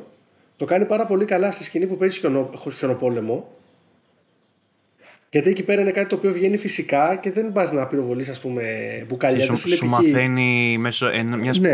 πασιφιστικής μεθόδου το shooting του. Αυτό. Και δεν σου λέει π.χ. Ντίνα ότι θυμάσαι πώς να πιάνεις τον τουφέκι. Έχω κάτι μπουκάλια εκεί πέρα. Πυροβόλησε τα. Και δεν ναι. σου tutorial. Απλά μετά σου ξαναβάζει το tutorial γιατί σου βάζει τρία tutorial στη σειρά. πούμε, Νομίζω το κάνει με ένα rifle βέβαια που βαράς κάτι ζόμπι πάνω από μια πλαγιά. Και με ένα rifle το κάνει, ναι, που βαράς ένα ζόμπι πάνω από μια Όχι πλαγιά. Όχι ένα, πολλά, με sniper. Ναι, που είσαι με μαζί τον, με τον αδερφό του Τζοέλ. Με τον Τόμι. Το οποίο και αυτό είναι πάρα πολύ ωραίο σημείο. Σαν tutorial. Εντάξει, τώρα, άμα πιάσουμε το Last of Us, είναι γεμάτο με ωραία σημεία. Ρε. Δεν, νομίζω θα είχε περισσότερο ενδιαφέρον να βρούμε τα κακά σημεία του, ε, ε, ε, του Last of Us. έχει και κάθαρση επίσης το Last of Us. Κάθαρση και όχι καθόλου συμβατική, τελείως ανορθόδοξη. Ναι. Εντάξει, απλά η κάθαρση του έρχεται μετά το σκηνικό. Αυτό είναι το θέμα του. Δεν έρχεται κατά τη διάρκεια. Η συναισθηματική κάθαρση έρχεται μετά που κατανοείς τι συμβαίνει. Δηλαδή, έχει ένα πάρα πολύ ωραίο έξυπνο τρόπο που δίνει τα πράγματα και σε κρατάει. Και ότι δεν γίνεται και εμβρασμό ψυχής. Δεν είναι, ας πούμε, μια ιστορία συγχώρεσης, άφησης αμαρτιών ε, εν θερμό. Ε, ε, βάζει τις πρωταγωνίστριες στο να περάσουν και άλλα πράγματα και mm. να σκεφτούν in retrospect ότι όλα αυτά που είχαμε περάσει πριν χρόνια τελικά μόνο πόνο έφεραν και μόνο κακουχίες στη ζωή μας και ότι ναι. ίσως θα έπρεπε να σκεφτούμε πιο ψύχρεμα και να μην σκεφτόμαστε τόσο... Ναι, και έχει και την απίστευτη αλληγορία στο τέλος που τα καταστρέφει όλα, κλάματα, χαμός, το κλείνει στην κονσόλα. Αυτό με το δάχτυλο λες. αυτό αυτό, αυτό εμένα ναι. με συγκλώνησε φίλε και πολλούς, πολλοί άλλοι τους περνάει ψηλά διάφορα. Δηλαδή λέω ότι ποια είναι η πιο δυνατή στιγμή; Αυτή. Εγώ εκεί δάκρυσα ας πούμε. Εγώ ε, πάντως και... σου πω την αλήθεια όταν ε, έγινε η τελευταία μάχη ναι. Άφησα το χειριστήριο κάτω. Δεν πάταγες κουμπιά στο QTE εννοείς. Όχι στο QTE, με το που ξεκίνησε μάχη άφησα το χειριστήριο. Δεν πάτησα τίποτα. Άφησα το χειριστήριο να δω τι θα γίνει. Ναι. Είχα τέτοιο, τέτοιο που ήθελα απλά να, να, να πεθάνει. Δεν, δεν με ενδιαφέρε. Ήθελα, λέω, μετά ξαναγύρισα, ας πούμε, στα φυσιολογικά μου. Αλλά βέβαια, δεν, το, δεν ήταν η πρώτη φορά. Αυτό το έχουμε δει στο Metal Gear ξανά, έτσι, sorry. Καλά, εννοείται, εντάξει. Μα... δηλαδή ήταν σε βάση. Α, είναι αυτή, είναι αυτή η στιγμή που είμαστε μέχρι τη μέση στο νερό και. Ναι, μα το Last of Us 2 είναι το Metal Gear 2 με μηχανισμούς Metal Gear 3. Πρακτικά αυτό το, το Snake Eater είναι με ένα 2 μπροστά. Ναι. Τέλος πάντων, εντάξει. Η Kojima πάντα, εκεί καταλήγει. Η τέχνη το βιντεοπαιχνιδιού καταλήγει στο Kojima. Αυτά πρέπει να τα λέμε. το gaming αρχίζει και τελειώνει στον Kojima. Ψύχρε, ψύχρεμες κριτικές μόνο. Ψύχρεμες και όχι υπεργενικεύσεις. ναι, ναι. Λοιπόν, ε, να το πάμε αντίστροφα. Ε, πώς επηρεάζει την ψυχολογία μας το gaming που παίζουμε; Το game που παίζουμε. Ε, μπορούμε μάλλον να επιλέξουμε παιχνίδι με το σκεπτικό ότι είμαι χαρούμενος, ξέρω εγώ θέλω να παίξω κάτι χαρούμενο ή μάλλον καλύτερα ότι έχω κατάθλιψη και θέλω να παίξω κάτι είτε που θα με κάνει να νιώσω καλύτερα είτε που θα με βυθίσει ακόμα περισσότερο. Υπάρχει και αυτή η, η, η αυτοτιμωρησία καμιά φορά και το self-loathing ότι νιώθω άσχημα άρα θέλω να δω μια ταινία στενάχωρη ή θέλω να παίξω ένα στενάχωρο παιχνίδι. Ξέρεις ε, να βουλιάξεις τη σκοτεινιά, αυτό θέλεις. Ναι. Θέλεις λίγο να... Το οποίο η κατάθλιψη ουσιαστικά το μεγαλύτερο της αποτέλεσμα πάνω στον άνθρωπο είναι αυτό το συναισθηματικό μούδιασμα. Mm. Είναι, δεν είναι το γεγονός ότι νιώθεις πάρα πολύ μεγάλη θλίψη και στεναχωρία, είναι το γεγονός ότι φτάνεις να μην νιώθεις ούτε και αυτό. Ναι. Το οποίο προφανώς σε οδηγεί στη, στην αιτία θανάτου της κατάθλιψης που είναι η αυτοκτονία. Πολλοί νομίζουν ότι ένας άνθρωπος παίρνει απλά τη ζωή του. Γιατί, Γιατί δεν του βάρεσε μια μέρα και θα πάρω τη ζωή μου. Η ασθένεια σου παίρνει τη ζωή. Και αυτό είναι κάτι το οποίο πρέπει να το ξεκαθαρίσουμε λιγάκι για να σπάσουμε για κάποια ταμπού και κάποιες χαζομάρες που λέγονται. Όπως το γεγονός ότι ένας άνθρωπος ο οποίος δεν θέλει να μείνει μέσα και μπορεί να το φωνάζουν καταθλιπτικό γιατί δεν θέλει να βγει έξω, δεν είναι παράλογο. Μπορεί να θέλει να μείνει μέσα. Και αν είναι ανίκανος να βγει έξω, δεν είναι επειδή ας πούμε, ο Γιάννης είναι χαζός και δεν το παίρνει απόφαση να βγει έξω γιατί έχει κατάθλιψη. Είναι πάλι γιατί η ασθένεια τον κρατάει μέσα. Και ο, ο κόσμος δυστυχώς έχει ε, ε, ένα συνεφάκι πάνω από το κεφάλι του και νομίζω ότι ο απευθυνόμενος πάντα έχει επιλογή. Ενώ μερικές φορές δεν έχει επιλογή. OK. Okay δυσκολεύομαι να μιλήσω γι' αυτό για συγκεκριμένους λόγους, αλλά ε, δεν θα μπορούσε να είναι και μια δικαιολογία που πίσω από την οποία κρύβεται ένας πάσχων, ας πούμε, με κατάθλιψη. Το, ε, έχοντας διαγνωστεί, ας πούμε, με ελαφριά κατάθλιψη. Το να χρησιμοποιεί ως δικαιολογία αυτή την γνωμάτευση ας πούμε, που του έχει δοθεί ότι ξέρεις κάτι, έχεις κατάθλιψη, μπορεί όχι κλινική, έχεις κατάθλιψη. Mm. Και να το χρησιμοποιεί ως δικαιολογία για να μην κάνει μεγάλες αλλαγές στη ζωή του και να μην βγει από το safe zone, ας πούμε. Ασφαλώς, ασφαλώς, ασφαλώς. Γιατί και εκεί υπάρχουν, ας πούμε. Εντάξει, εκεί υπάρχουν ε, οι... τα ραντεβού με τον ψυχίατρο που τα διακρίνουν αυτά τα πράγματα, που πρέπει να τα διακρίνουν αυτά τα πράγματα και να τα συζητάει αυτά τα πράγματα. Εκεί είναι που παίζει ρόλο η ψυχοθεραπεία, είτε είναι γκεστόλτ, είτε είναι γνωσιακή, είτε είναι ε, ανθρωποκεντρική, προσωποκεντρική, οτιδήποτε θέλεις, είτε είναι λακανική. Δηλαδή είναι πράγματα τα οποία πάλι μπορεί να υπάρχει μια δικαιολογία στον εαυτό, αλλά μην ξεχνάμε ότι είναι και υπάρχει μια ασθένεια από πίσω που μεταβάλλει όλο αυτό το συναισθηματικό φορτίο, κάνοντας το πιο εύκολο ή πιο δύσκολο να λάβεις αποφάσεις ή να καθιζάνεις και να βαλτώσεις την ίδια σου συναισθηματική κατάσταση. Οπότε υπάρχουν φορείς που πρέπει να το διακρίνουν αυτό το πράγμα και να προσπαθήσουν να βγάλουν τον άνθρωπο έξω από αυτό. Δεν είναι δηλαδή ότι δεν γίνεται, αλλά όταν φτάνουμε πούμε, σε αυτό που ονομάζουμε μεγάλη κατάθλιψη, ε, ναι, εκεί πέρα δεν έχεις έλεγχο. Ναι. Ή τον έλεγχο τουλάχιστον που νομίζεις ότι έχεις επειδή τον είχες παλαιότερα. Έχω έναν φίλο ο οποίος το, το είπα και στο παιδάκι με τον, με τον Διαμαντή που, ε, ως παράδειγμα. Έχω έναν φίλο που πάσχει από βαριά κατάθλιψη ε, και μου λέει ότι τον είχε βοηθήσει το Bloodborne πολύ ε, να το ξεπεράσει αυτό. Δεν ξέρω, ακόμα δεν καταλαβαίνω πώς. Δεν μπορώ να πω ότι εμένα προσωπικά με βοηθάει σε κάτι το να παίζω Souls παιχνίδια. Εμένα με κάνει χειρότερα, θα έλεγα. Ε, ωστόσο, το συγκεκριμένο παιχνίδι βοήθησε αυτόν τον άνθρωπο που μου, έχει πει με, το, με τα δικά του ψυχολογικά προβλήματα. Έχεις παραδείγματα ψυχοθεραπευτικών παιχνιδιών που θα μπορούσες να πεις ξεκάθαρο ότι μπορούν να, ε, να φτάσουν κάποιον έστω με, με soft προβλήματα, όχι προβληματάρες, στη μίαση.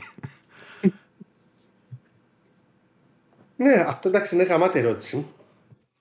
Και σίγουρα μιλάμε για παιχνίδια τα οποία δεν έχουν να κάνουν να μιλάνε απαραίτητα για ψυχικά νοσήματα, μπορεί να είναι οποιοδήποτε παιχνίδι. Εγώ έχω ταινίες πολλές τέτοιες που όταν νιώθω άσχημα βλέπω τις ταινίες και νιώθω καλύτερα, ας mm. πούμε. Με παιχνίδια όχι τόσο πολύ. Έχω χαλαρωτικά παιχνίδια για παράδειγμα που μπορούν mm. να με βοηθήσουν να φύγει το μυαλό μου. Άλλοι παίζουν ε, τύπου competitive παιχνίδια μην χωρίς να είναι οι ίδιοι competitive. Εγώ, ας πούμε, παίζω Pro Evolution για να ξεχαστώ, mm. ακούγοντας μουσική, ακούγοντας οτιδήποτε. Το έχω σαν χαλαρωτικό. Είναι άλλοι παίζουν LOL, για παράδειγμα, για να περάσει λίγο η ώρα τους. Υπάρχει αυτό του ξεχνιέμαι και περ... ξοδεύω τον χρόνο μου, διασκεδάζω που λέμε με την έννοια την ετοιμολογική, όχι την της ε, ψυχαγωγίας, της διασκέδασης του χρόνου. Ε, αλλά υπάρχουν παιχνίδια που είναι ψυχοθεραπεία. Ε, σαφέστατα υπάρχουν που λειτουργούν έτσι. Τουλάχιστον, κοίτα, ε, δεν, δεν σου στείλα το άρθρο. Το άρθρο αυτό το οποίο το έχω εδώ πέρα, αλλά προφανώς είναι πάρα πολύ μεγάλο για να το διαβάσουμε. Ουσιαστικά αυτό που λέει είναι ε, οι θεραπευτικές και οι αποτρεπτικές χρήσεις των βιντεοπαιχνιδιών σε παιδιά και φίβους και είναι μια συστηματική, συστηματική κριτική, ας πούμε, στην ψυχιατρική. Και ουσιαστικά σου λέει ότι όντως ε, το να παίζεις παιχνίδια, όχι απαραίτητα συγκεκριμένο είδος, ή το να παίζεις πολύ παιχνίδια ή παιχνίδια τα οποία σου αρέσουν και τα οποία σου δίνουν κάποια πράγματα, μπορεί να λειτουργήσει ψυχοθεραπευτικά. Το μόνο που δεν μπορούν να βγάλουν το συμπέρασμα είναι ότι σε μακρά διάρκεια, κατά πόσο αυτή η ψυχοθεραπεία συνεχίζει να υφίσταται. Και αν είναι μακροπρόθεσμα δηλαδή, ευεργετική, αν είναι προσωρινό. Αν είναι μακροπρόθεσμα ή βραχυπρόθεσμα ευεργετική. Ουσιαστικά αυτό καταλήγει και σου λέει ότι δεν είχαμε το χρόνο να το κάνουμε, δεν ξέρουμε αν είναι μακροπρόθεσμα. Βραχυπρόθεσμα είναι σίγουρα. Το Bloodborne συγκεκριμένα είναι ένα παιχνίδι το οποίο έχει καθαρά νητσεϊκό χαρακτήρα.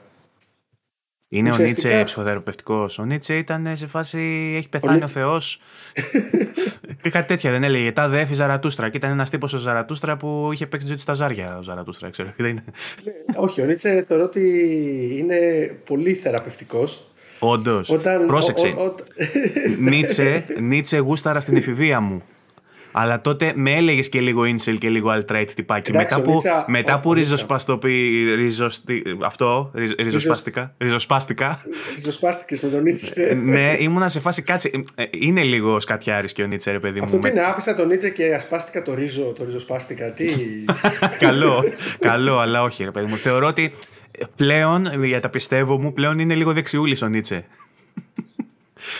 Τώρα, ε, έχω και... Καλά, εντάξει, εντάξει, υπάρχει ένα ρεύμα, ας πούμε, η φαινομενολογία, ε, το οποίο νομίζω εκδηλώθηκε με πρώτο από όλους το Χάιντιγκερ, ο φιλόσοφος, ο οποίος έχει γράψει ένα βιβλίο το οποίο το διαβάζει ένας φίλος μου που είναι διδάκτορας. Μόνο αυτός μπορεί να το διαβάσει και να το καταλάβει. Ή να πει ότι το καταλαβαίνει, ή να νομίζει ότι το κατάλαβε. που λέγεται Είναι και χρόνος και μιλάει για τον design και άλλες έννοιες τέτοιες, ο οποίος αυτός ήταν ναζιστής. Και λες εσύ ναι. τώρα αυτός ο άνθρωπος πώς έγραψε φιλοσοφία, ας πούμε. Εγώ ακόμα δεν το έχω επιλύσει αυτό το ερωτηματικό. Δεν ξέρω.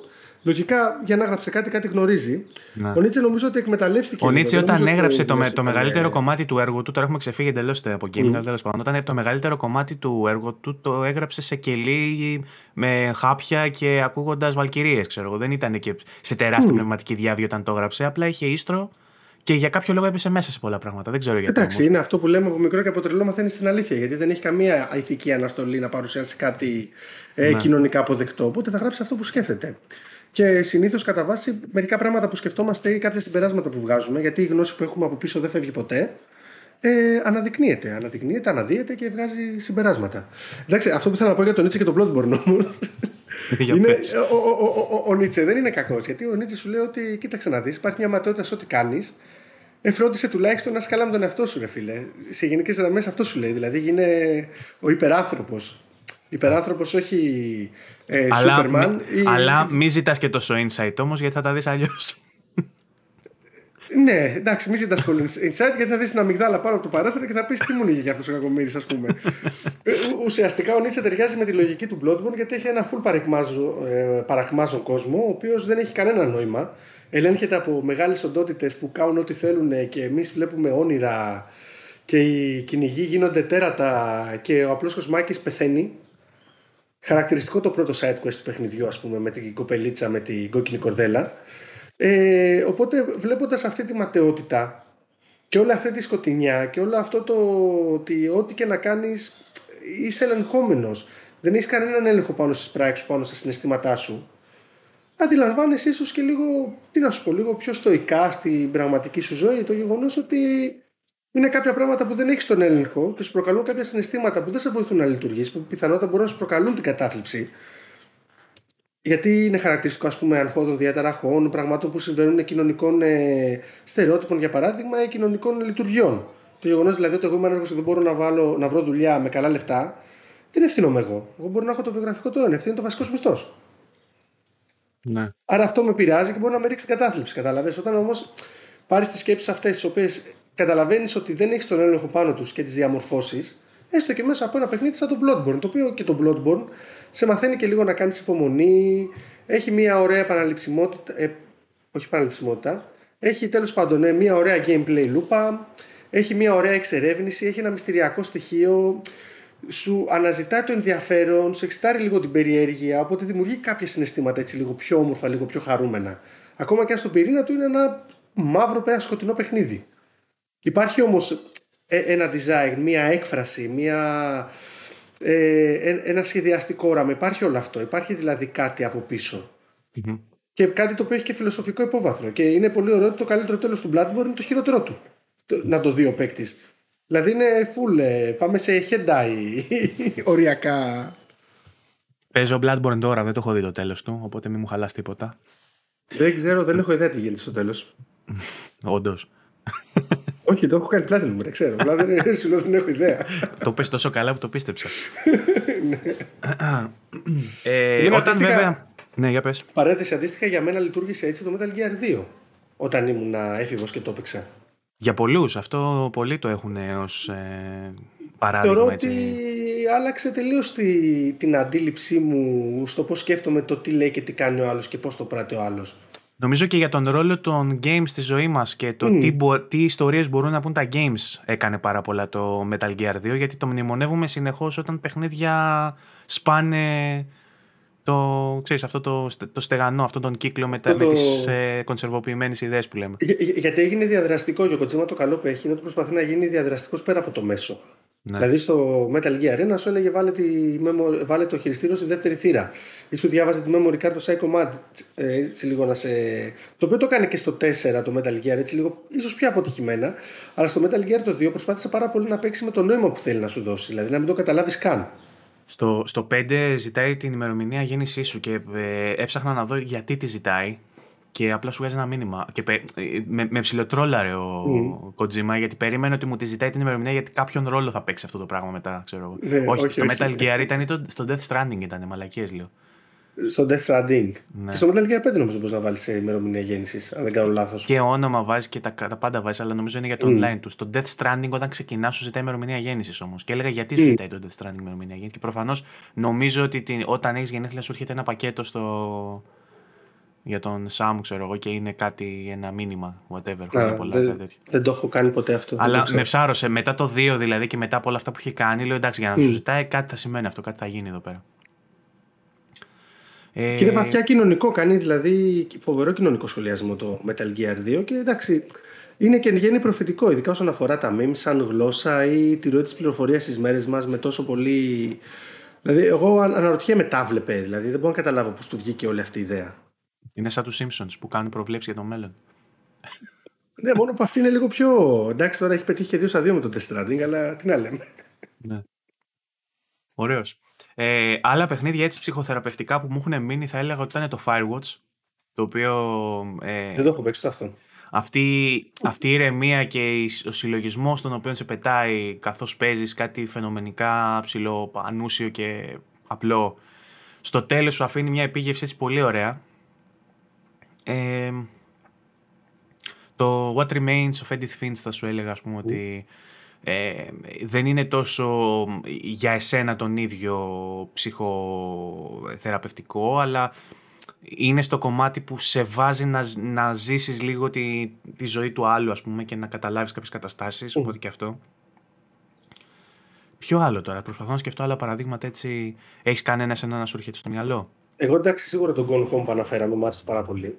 Ναι. Δηλαδή με έκανε πολύ να, να συγκινηθώ στο τέλος με την ιστορία και να τη βιώσω. Το μεταξύ ήταν παιχνίδι που έπαιζε χεσμένος, γιατί πίστευα ότι κάποιος δολοφόνος υπάρχει στο σπίτι και θα πεταχτεί από οποιαδήποτε γωνιά. Ναι. Και ήταν πολύ αστείο το πώς έπαιζα λίγο με ένα χέρι καλυμμένο, με το ποντίκι να, να γυρνάω από γωνίες. Ήταν δηλαδή ένα let's play λίγο ανάπηρο. Αλλά η ιστορία στο τέλος ήταν πάρα πολύ όμορφη. Ένα βαθιά ψυχοθεραπευτικό παιχνίδι, το οποίο είναι και τσάμπα για όλους, είναι το Emily's Away. Το Emily's Away είναι ένα παιχνίδι στο οποίο ανοίγει ουσιαστικά τα XP σου όταν, τότε που υπήρχαν τα XP και ανοίγεις το MSN, τότε που υπήρχε το MSN. Διαλέγεις ένα πολύ 2000 ε, εικονίδιο και username και υποτίθεται ότι εσύ είσαι φοιτητής, βασικά υποτίθεται ότι ξεκινάς από τη στιγμή που περνάς σε μια σχολή μέχρι να τελειώσεις τη σχολή. Και σε πετάει χρόνο με το χρόνο που μιλάς με μια φίλη σου την Emily. Η οποία Emily είναι αυτό που λέμε και αποθυμένο. Ναι. Και το παιχνίδι είναι ένα παιχνίδι των 20 λεπτών που τσατάρεις με την Emily. Και έχει bratching dialogue. Χτύπησε τόσο πολύ όλα μου τα σημεία, δηλαδή με έκανε τόσο πολύ να νοσταλγήσω την περίοδο αυτή με έναν πολύ όμορφο τρόπο, χωρίς να μου πετάξει πράγματα που θα έκανα εγώ, αλλά να μου πετάξει ξέρεις, να νιώσω όλες τις καταστάσεις που είχα βιώσει. Με τον πρώτο έρωτα, με πράγματα τα οποία μπορεί να κάνεις πιο βιαστικά ή πιο σιγά, με κάτι το οποίο τελικά ήταν αλλά δεν έτυχε να συμβεί. Και όλη αυτή τη, τη, την εποχή που τα ξέρεις, τα συναισθήματά σου εκείνη την περίοδο είναι όλα πιάνουν 11 και 12, δεν πιάνουν 10 και 9. Είναι όλα στο full γιατί πρέπει να μάθεις ποιος είσαι. Οπότε όλα πατάνε γκάζια μέχρι να κατασταλάξεις. Νομίζω και, και βιολογικά έτσι κι αλλιώς είσαι σε Όχι, βιολογικά είναι φυσιολογικό, έτσι πρέπει να γίνεται. Δηλαδή πρέπει να τα δραματοποιήσει όλα έτσι, λίγο να νιώσεις. Πώς ε, είναι η ζωή και όλα τα ωραία με σκεπαστή. Ναι, αλλά μετά μένεις με τη σκεπαστή και παίρνεις σκύλα, καταλαβέ. Έχουμε και τώρα Άλλη σκεπαστή εννοούσα, αλλά ναι, εντάξει. Okay. ναι. Ε, ε, άλλο παιχνίδι που ε, αυτό μας πάει και στο επόμενο κομμάτι για τις βιομηχανίες και των developers που ας πούμε είναι ένα καλό χρονικό σημείο να πάμε και σε αυτό που ο ίδιος ο developer στοχεύει εξ αρχής στο να χρησιμοποιήσει την ψυχολογία για, να, για το παιχνίδι του. Ε, ένα πολύ πρόσφατο παράδειγμα που τώρα μπήκα να δοκιμάσω ας πούμε γιατί το πέτυχα σε προσφορά είναι το Kind Words. Ε, το οποίο ε, κατάλαβες ποιο λέω έτσι που γράφεις γράμματα και κάνει. Ε, Εσύ είδα που έκανε σε ένα post γι' αυτό. Στο γκρουπάκι. Αν ψάξεις kind, ναι. words, kind words, ουσιαστικά σου βάζει low-fi και παίζεις και έχεις ένα ανθρωπάκι μέσα σε ένα δωμάτιο. Ε, περνάνε από μπροστά σου σαΐτες οι οποίες γράφουν ε, υποστηρικτικά μηνύματα του τύπου μπορείς να το κάνεις και τέτοια ξέρεις. Σαν και αυτά που λέει ο Άδωνης σε εκείνο το βιντεάκι που μπορείτε να το κάνετε ε, και ε, αν το επιλέξεις μπορεί να σου βγάλει ανώνυμα γράμματα από άλλους που σου λένε ότι έχω αυτό το πρόβλημα στη ζωή μου νιώθω αυτό, είμαι εκείνο, ξέρω εγώ, πιστεύω ότι αυτό και εσύ μπορείς να έχει ένα όριο, ξέρω εγώ, 150 ε, λέξεων, κάτι τέτοιο, ένα μικρό γράμμα μπορείς να γράψεις, ε, που ουσιαστικά προσπαθείς να κάνεις συμβουλευτική σε έναν άνθρωπο που εκείνη την ώρα αντιμετωπίζει μια δυσκολία στη ζωή του. Ε, αυτό ουσιαστικά είναι σαν να μπαίνεις σε ένα board, ας πούμε, με, με υποστήριξη από άλλους. Ε, υπάρχει ένα moderation εννοείται το ότι γράφεται μέσα, δεν μπορείς να μπεις και να γράψεις τραβά αυτό. Αλλά ναι, ναι. Αλλά... Εν τω μεταξύ τώρα βλέπω ότι αυτό το παιχνίδι το είχα.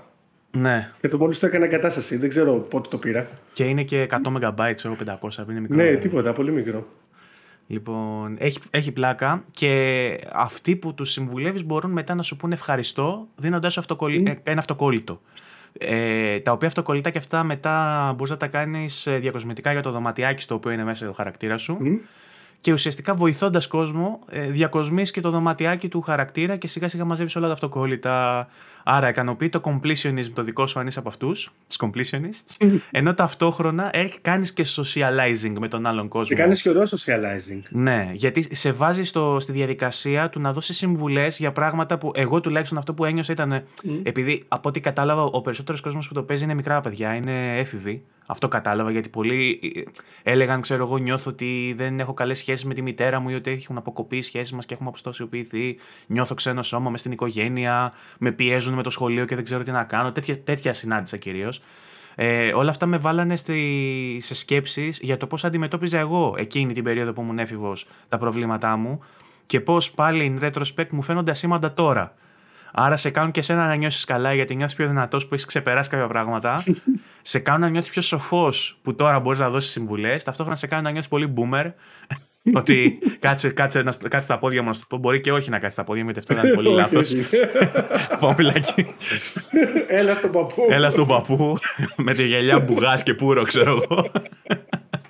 Ε, και τέλος πάντων είναι ένα παιχνίδι πολύ ε, χαρακτηριστικό παράδειγμα ε, της εργαλειοποίησης πάλι εντός εισαγωγικών της ψυχολογίας ως μηχανισμό του παιχνιδιού. Άλλο παράδειγμα δώσαμε ήδη με το Psychonauts που χρησιμοποιεί ας πούμε αυτές τις ε, τις διεργασίες και τις λειτουργίες του εγκεφάλου οπτικοποιημένες ας πούμε και πιο ρομαντικά, ε, μια, μια πιο ρομαντική απόδοση και πιο χιουμοριστική απόδοση. Άλλο παράδειγμα που έχω ξαναδώσει στο παρελθόν είναι το Figment που δεν ξέρω αν το έχεις παίξει.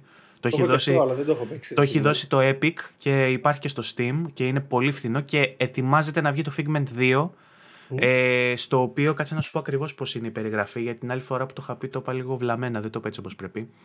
Ε, είναι ένα action adventure παιχνίδι που σε προσκαλεί να εξερευνήσεις μία μοναδική σουρεάλ, ε, ένα ε, μοναδικό σουρεάλ σύμπαν γεμάτο με μουσική χιούμορ και πολλά επίπεδα από narrative. Ο Dusty λέει ε, και ο mm. φίλος του Piper ε, μπαίνουν μέσα λέει στα... Ουσιαστικά είναι πάλι οπτικοποιημένο ο, το, ο εγκέφαλος και ο, ο πρωταγωνιστής είναι στο κομμάτι του εγκεφάλου που διαχειρίζεται το courage, το, το θάρρος και περνά από άλλα σημεία του εγκεφάλου που διαχειρίζονται άλλα πράγματα όπου οι φοβίες έχουν γίνει τέρατα, σαν το Psychonauts. Απλά είναι σαν top-down, παιδί μου, platformer, σαν το... Δεν ξέρω τώρα ποιο παράδειγμα να σου δώσω άλλο. Εγώ έτσι το... όπως το δω, μου ναι. με puzzle game πιο πολύ. Ναι. Έχει και puzzles, έχει και platforming, έχει και ε, βαράς με ένα σπαθί, ας πούμε. Και, ε, είναι παλιό παιχνίδι, έχει βγει το 2017 και τώρα ετοιμάζουν να βγάλουν το δεύτερο. Που έχουν περάσει πέντε χρόνια από τότε. Δεν θα το σκέφτομαι. Πάμε ναι. Πλάκα κάνω. Εμένα αυτό που μου άρεσε πάρα πολύ επίσης και το έπαιξα σε μια, δύσκολη, περί... σε μια δύσκολη περίοδο που ήμουν στο νησί. Ε, ήταν το Celeste. Ναι. Το οποίο το Celeste όταν είχε πρωτοβγεί και είχαν πει όλοι ότι μιλάει για την κατάθλιψη, κάνει κάτι και βλέπω εγώ κάποια speedrun που ήταν πάρα πολύ ωραία. Δεν μπορούσα να καταλάβω με ποιον τρόπο δίνει την κατάθλιψη. Και ήμουν και από τους πολύ χαζούς να σβήσουν πολύ γρήγορα. Εντάξει, άλλο ένα παιχνίδι που λέω ότι για κάτι μιλάει για παράδειγμα. Ε, εν τέλει το έβαλα το Celeste να το παίξω. Θεωρώ ότι χειρίζεται το θέμα του με απίστευτη αξιοπρέπεια και καταφέρνει να δημιουργεί και ενσυναίσθηση, αλλά καταφέρνει και να, και να δένεσαι με το Celeste. Δηλαδή να καταλαβαίνεις αυτά τα στάδια την κατάθλιψη, τις φοβίες σου, τις ανησυχίες σου, το στρες το οποίο νιώθεις πάρα πολλές φορές, το τζακωμό που έχεις με τον ίδιο σου τον, ε, τον εαυτό, στο αν είσαι ικανός, αν είσαι ανίκανος. Ε, και έχει μια ιστορία η οποία ε, αποτυπώνεται και άμεσα με, τη, με το σκοπό του παιχνιδιού. Ανεβαίνεις σε ένα βουνό. Το οποίο μπορεί, είναι αλληγορία πρακτικά το ανεβαίνεις σε ένα βουνό. Και η δυσκολία του να ανέβεις σε αυτό το βουνό ε, γίνεται με τέτοιο τρόπο που όντως στο τέλος, όταν ανεβαίνει στην κορυφή του βουνού, βιώνεις πάρα πολύ έντονα το γεγονός ότι τα κατάφερες. Και αυτό είναι κάτι το οποίο πολλές φορές δηλαδή είναι μια ε, συσχέτιση η οποία είναι συσχέτιση τόσο και σε επίπεδο συναισθηματικό, τόσο σε επίπεδο ψυχικής διαταραχής, αλλά είναι και σε επίπεδο gameplay. Δηλαδή γίνεται δύσκολο. Και γίνεται επιτυχημένα δύσκολο για να σε κάνεις στο τέλος ας πούμε να το περάσεις. Ναι. Θεωρείται δύσκολο παιχνίδι το Celeste. Ε, νομίζω είναι δύσκολο μόνο στο completion κομμάτι του. Δηλαδή στο απλό του παιχνίδι είναι ε, βατό, ναι. έχει πολύ καλά checkpoints, οπότε ποτέ δεν νιώθεις ότι είναι ακατόρθωτο, απλά έχει κάποια σημεία το πένταξε. Πρέπει να τα μάθεις λίγο μηχανικά να τα παιζεις Αλλά είναι, είναι και, ένα, και αυτό συναισθηματικά κάτι, δηλαδή μου κάνει ένα πολύ καλό κλικ. Με συγκίνησε πάρα πολύ. Ειδικά το τέλος του και το τι συμβαίνει. Ε, υπενθυμίσω σε αυτό το σημείο ότι ο κόσμος μπορεί να αφήνει και σχόλια κάτω από τα βιντεάκια ή στο post που θα γίνει στο facebook. Οπότε αν έχετε παραδείγματα με παιχνίδια που διαχειρίζονται πολύ ωραία με τον οποιοδήποτε τρόπο ε, ή με τον οποιοδήποτε τρόπο την ψυχολογία είτε την χρησιμοποιούν είτε την αξιοποιούν ε, είτε με οποιονδήποτε τρόπο εμπλέκεται η ψυχολογία ας πούμε, του gamer σε αυτά, μπορείτε να μας τα δώσετε τα παραδείγματα, να μάθουμε κι εμείς κανένα παιχνίδι, να μάθουν και οι υπόλοιποι που μπορεί να ενδιαφέρονται, οπότε αφήστε τα σχόλιά σας μαζί με γενικά το feedback. Ε, θες να πιάσουμε λίγο πώς χρησιμοποιεί με αρνητικό τρόπο η βιομηχανία τώρα το, την ψυχολογία του παίχτη για να εφαρμόσει ε, τα κακό κείμενα που λέμε καμιά φορά. δηλαδή να πουλήσουν εκεί που δεν θα αγόραζε κάποιος; Ε, βασικά αυτό, να πουλήσουν εκεί που δεν θα αγόραζε κάποιος. αυτό είναι το βασικό. Αυτό ακριβώς. Εντάξει, το μεγαλύτερο, ο μεγαλύτερος τρόπος εκμετάλλευσης είναι τα free to play παιχνίδια. Ξεκάθαρα. Ένα παιχνίδι το οποίο το βάζεις γιατί είναι τζάμπα και κάποια στιγμή βρίσκεσαι σε έναν τοίχο και σου λέει το παιχνίδι, ας πούμε, ότι για να προχωρήσεις, βάλε το χ ποσό ή πάρε το season pass ε, ή το Ή αλλιώς παίξε 100 ώρες, ξέρω εγώ. Ή παίξε 150 ώρες ή περίμενε 40 μέρες, ας πούμε, για να χτιστεί η φάρμα που έχεις έξω του χωριά. Ενώ θα σου έρχεται ο αντίπαλος real time και θα σου καταστρέφει τα σπίτια, ας πούμε, στο αντίστοιχο strategy που παίζει στο κινητό. Ε, εντάξει, δεν λειτουργούν όλα έτσι, αλλά έχουν κάποιες τεχνικές οι οποίες αυτό που αποσκοπούν τα free to play games κυρίως και ο, το, το φάσμα των παιχτών που θέλουν να πιάσουν είναι συγκεκριμένα το φάσμα των παιχτών που ξέρουν ότι θα δώσει πάρα πολλά λεφτά. Γιατί δεν μπορεί να περιμένει, γιατί δεν έχει την υπομονή, γιατί μπορεί να θέλει να έχει όλα τα κοσμητικά αντικείμενα ή μπορεί να θέλει να τα κάνει όλα πιο γρήγορα από όλους για να είναι πρώτος π.χ. σε, ε, σε μια λίστα ας πούμε παιχτών με σκορ ε, και φυσικά εκμεταλλεύονται την έξι προς τον τζόγο, την παθολογική έξι προς τον τζόγο. Η, παθολογική, η έξι προς τον τζόγο είναι παθολογικό πράγμα. Δηλαδή αυτός ο εθισμός, όπως κάθε άλλος εθισμός, είναι κάτι το οποίο είναι παθολογικό. Γιατί, Γιατί σε κάνει δυσλειτουργικό. Το να σε νοιάζει δηλαδή εσύ να μην έχεις να φας αύριο και να δώσεις 40 ευρώ για παράδειγμα για να πάρεις 400.000 ε, κρυστάλλους, καταλαβαίνουμε ότι σε αποτρέπει από το να καλύψει τις απλές ανάγκες. Κάποιος μπορεί να πει επιλογή του είναι. Ναι. Δεν είναι. Γι' αυτό υπάρχουν γιατί... και ρυθμιστικές αρχές στον τζόγο και σε αυτά, ας πούμε. Αυτό, γιατί δεν υπάρχει επιλογή. Επιλογή είναι να πάμε να πιούμε. Η εξάρτηση από το αλκοόλ όμως πάβει να είναι επιλογή. Όταν το, αν δεν εξαρτηθούμε και καταλάβουμε ότι αυτό το πράγμα με χαλάει, αυτό το πράγμα με κάνει να το αποζητάω ή αυτό το πράγμα με κάνει έτσι κι αλλιώς, μάλλον πρέπει να το σταματήσω, εκεί έχουμε μια επιλογή. Να το σταματήσουμε, να το συνεχίσουμε. Άπαξ όμως φτάσουμε στο σημείο του εθισμού, δεν, έχουμε, δεν μπορούμε να έχουμε την επιλογή το σταματάω ή το κόβω την επόμενη μέρα. Αλλιώς όλοι οι άνθρωποι θα είχαν κόψει το τσιγάρο, όλοι οι άνθρωποι θα είχαν κόψει τον καφέ, όλοι οι άνθρωποι θα είχαν κόψει το αλκοόλ. Και θα ήμασταν μια χαρούμενη κοινωνία και δεν θα υπήρχαν καζίνο και δεν θα βγάζανε λεφτά. Ναι. Είναι η κατάσταση αυτή στην οποία ο άλλος βλέπει ότι με πολύ ελάχιστο κόπο νιώθει, όχι μόνο πολύ ελάχιστο κόπο, νιώθει βασικά α, α, αυτή τη, τη στιγμιαία την, την ευτυχία τη της πιθανότητας του ήμουν ένα στο ένα εκατομμύριο και μου κάτσε. Ο τζόγος. Είναι ο, το... τζόγος. Ή το FOMO, το Fear of Missing Out. Δηλαδή, π.χ. αυτό το παιχνίδι με τις κάρτες έχει 250 κάρτες. Εγώ πριν βγει το νέο expansion θέλω να έχω και 250. Μπορείς να δώσεις μέχρι και 300-400 ευρώ και να ανοίγεις διπλέ. το Hearthstone για παράδειγμα, ένας από τους προτεργάτες μαζί με το Overwatch προτεργάτες. Αυτοί που το κάνουν πιο δημοφιλές, οι προτεργάτες ήταν στη Valve, ήταν με το Team Fortress 2 και με το CSGO και έπειτα με την Dota 2. Ε, αυτό που κάνανε πολύ πετυχημένα ήταν ότι δίνανε τα πακέτα στα expansion με τις κάρτες 80 ευρώ το τρίμηνο. 80 ευρώ. απλά ψάχνω το κινητό μου. Δεν... Ναι. Γιατί μόνο χτυπάει. 80 ευρώ είναι πρακτικά η αξία ενός ε, full price game του PlayStation 5 πλέον. Οπότε σκέψω ότι δίνανε 80 τα οποία ουσιαστικά τους είχε ας πούμε, ένα κοσμητικό αντικείμενο που ήταν πώς να δείχνει στο πίσω μέρος μια ψηφιακή κάρτα. Ε, ένα, μια legendary κάρτα που ήταν της μεγάλης αξίας, ας πούμε, του μεγάλου reality. Και από εκεί και πέρα σου δίνει 50 φακελάκια τα οποία τα άνοιγες και δεν σου λέγει ότι δεν θα έχεις διπλές μέσα. Οπότε υπήρχαν ναι. κάποια άτυχα ανοίγματα με 80 ευρώ που άλλος ας πούμε δεν έβγαζε ούτε το 1 ναι, τέταρτο της Το βλέπω και στο Pro αυτό για παράδειγμα που σου βγάζει ένα πακέτο και, και σου έχει μπροστά. Σου λέει ότι δίνουμε, ξέρω εγώ, με νομίσματα που είναι με κανονικά λεφτά 200 παίχτες και στο εξώφυλλο σου έχει τον Ροναλντίνιο, τον Μαραντόνα και άλλον έναν. Και λες, Α, τους θέλω. Αλλά αυτοί οι τρεις είναι οι μόνοι καλοί μέσα στους 200 άλλους, ας πούμε, που δεν είναι. Και μπορείς εσύ να χαλάσεις λεφτά και να μην πάρεις αυτό που ήθελες. Και μετά να πεις, Έλα, ας βάλω λίγα ακόμα. Μήπως το τύχω τώρα, ας βάλω λίγο ναι. ακόμα. Και, όχι, και πάντα τα λεφτά που θα βάζεις θα φέρουν ένα υπόλοιπο για να σε ενοχλεί. Και αυτό είναι χαρακτηριστικό. Δηλαδή, σε αυτό το βίντεο που σου είπα από το GDC, που μιλάγανε ας πούμε, για το πώς χρησιμοποιούν στο mobile gaming τα microtransactions, ένα χαρακτηριστικό πρώτο πράγμα έλεγε ότι πάντα αφήνουμε τον άλλον με υπολοιπόμενα resources για να μπει στο πειρασμό να βάλει, να βάλει κι άλλα. Να βάλει λίγα ακόμα. Για να Ακριβώς έτσι είναι και στο Pro με το πακέτο που έβαλα, αν προσπαθήσεις να το ξοδέψεις για να πάρεις παίχτες με αυτά τα νομίσματα, πάντα σου μένει ένα ποσό κάτω από τα 100 που κοστίζει. 100 νομίσματα αξίζει το μικρότερο. Mm. Και ξέρω εγώ, έβαλα κι εγώ έτσι για πλάκα, δεν έβαλα πολλά. Έβαλα 4 ευρώ, ξέρω εγώ, μια μέρα για, για την πλάκα μου. Και τη χαυλακίε, αυτό ακριβώς. Mm. Ε, και μου μείνανε 20 νομίσματα για παράδειγμα. Δεν μου μείναν 0, ενώ θα μπορούσα να μου τα δώσεις στρογγυλά να πάρω 4 mm. παίχτες για παράδειγμα μου μείνανε 40 νομίσματα. Ούτως ώστε να λέω, έλα, 60 νομίσματα λείπουν, ξέρω εγώ. βάλω πάλι για να φτάσω. Δεν είναι κάτι, είναι π.χ. ένας καφές για παράδειγμα. Ναι. Το οποίο ήταν, είναι πραγματικά λεφτά αέρας, δεν είναι κάτι άλλο. Δηλαδή, απλά δίνεις δίνεις λεφτά για να πάρεις αέρα. Αυτό είναι το θέμα. Και μπορεί κάποιος να πει πάρα πολύ ωραία, ότι παιδιά, εγώ μπορώ να το ελέγχω και να παίρνω μέχρι εκεί που θέλω.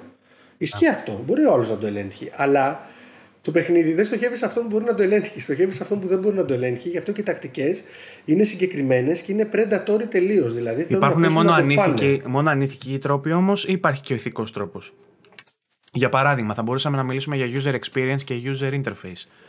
Ε, Τα mobile games, για παράδειγμα, έχουν έναν τρόπο να σου πετάνε διαφημίσεις και pop-ups και να σου κάνουν ουσιαστικά ένα tutorial στην αρχή που σε καθοδηγεί με τρόπο τέτοιο ώστε να σε περάσει από εκεί που θέλει να δεις τα features που θέλει να σου υπερτονίσει και να σου υπογραμμίσει το κομμάτι του παιχνιδιού όπου υπάρχει έφορο έδαφος για να σου, να σου σπείρει την ιδέα των microtransactions ε, και κάθε τόσο να στα επενθυμίζει, να σου στέλνει push notifications mm. ότι κοίτα να δεις αυτό το άλλο. Δηλαδή υπάρχει και ο έμεσος τρόπος. Υπάρχουν τα paywalls που είναι κατακριτέα, που δεν σε αφήνει να προχωρήσεις, όμως υπάρχει και ο άλλος ο τρόπος που εμέσως και υποσυνείδητα πολλές φορές σε οθούν... κάνουν, ναι. Είναι, είναι αυτό ακριβώς που λες. Αυτό που κάνουν πάρα πολύ έντονα είναι ότι πάντα στο tutorial σου χρησιμοποιούν πραγματάκια ή δυνάμεις που συζητούν πρώτη φορά τζάμπα. Που ουσιαστικά υποσυνείδητα τους λένε ότι κάποια στιγμή θα χρειαστεί να την, θα αναγκαστείς να την αξιοποιήσεις. Εσύ νομίζω ότι είναι χρήση, αλλά θα αναγκαστείς να την αξιοποιήσεις γιατί είναι λίγο, είναι λίγο σπασμένα τα παιχνίδια.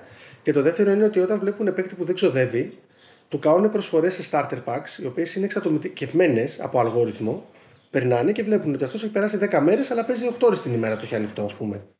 Οπότε το πετάνε συνέχεια και σου λένε ότι τελειώνει σε μια μέρα. Είναι μόνο για 3 ώρες. Γιατί ξέρουν ότι αν μπεις στην οτροπία να πάρεις, η πιθανότητα να ξαναγοράσεις μετά πολλαπλασιάζεται. Αυτό το έχει χαρακτηριστικά το Crash on the Run. Λεγότανε. Ε, το Crash δεν το έχω παίξει. Στο κινητό ναι. λες, δεν το έχω παίξει. Στο κινητό, είναι σαν Temple Run, ας πούμε, αλλά με Crash. Ε, ναι, Crash Run. Ναι. Ε, ή crash grab. Γι' αυτό. και είναι και ένα άλλο το οποίο είναι με έναν καραφλό τυπά που φτιάχνει κήπους και είναι σαν το κάτι κρασάγκα. Oh, το ξέρω αυτό. Αυτό το έπαιζα. Το έπαιζα στο ναι. μετρό όταν πήγαινα στη δουλειά. και, εγώ. ε, δεν έπαιζα με κήπους. Εγώ έπαιζα αυτό. Έχει βγει σε διάφορες υλοποιήσεις ναι. που είναι με τον ίδιο καραφλό. Εγώ έπαιζα ένα που είχε κληρονομήσει ένα σάπιο σπίτι και πρέπει να το φτιάξει. Έξανε στον κήπο. Όχι μόνο. Έφτιαχνες και το σπίτι, έβαζες πατώματα, έβαζες Α, στα εγώ δωμάτια. Είχα φτάσει μέχρι το... Δεν είχα μπει μέσα στο σπίτι, είχα φτάσει... το ίδιο λέμε.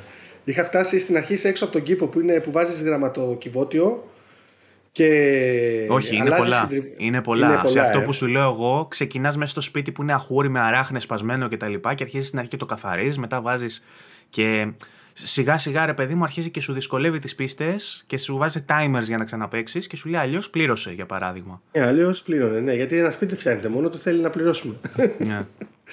Ακριβώς. Δεν δεν πειράζει που μένω στην κούτα, αλλά τουλάχιστον στο Ναι. κινητό μου έχω σπίτι φτιαγμένο. Στο, στο κινητό μου έχω, κοίτα εδώ που μένω. Ναι. Μια χαρά. Sims Ναι. μόνο, motherload και, Και- δώσε. Και το θέμα είναι ότι το ίδιο πράγμα πάει να περάσει, δηλαδή βλέπουμε πολύ mobile gaming αντίστοιχο και στα ε, παιχνίδια στον υπολογιστή, στα παιχνίδια ας πούμε τα games as a service. Δηλαδή για παράδειγμα το Halo Infinite. ε, αυ- το Halo Infinite το έπαιξα στο Game Pass ε, όπως πρέπει πάντα. Ωραίο ήταν, πάρα πολύ διασκεδαστικό. Προφανώς καλύτερο από το ότι έχει βγει από το 4 και μετά. Ε, αλλά το multiplayer το θεωρώ ότι εντάξει, είναι ξεκάθαρα το έχουν αφήσει στη μοίρα του. Το λες επει- για αυτό που λέγαμε όταν πρωτοβγήκε ότι είναι ο objective based και ότι πε- μπαίνουν οι παίχτες όχι με σκοπό το να Το λέω παίξουν αλλά με γιατί το... δεν φαίνεται διάθεση να κάνουν κάτι παραπάνω από το να βγάλουν λεφτά από το Season Pass. Season Pass, από το αντίστοιχο. Ε, κατάλαβες, από το Pass Ναι. βασικά που έχουν.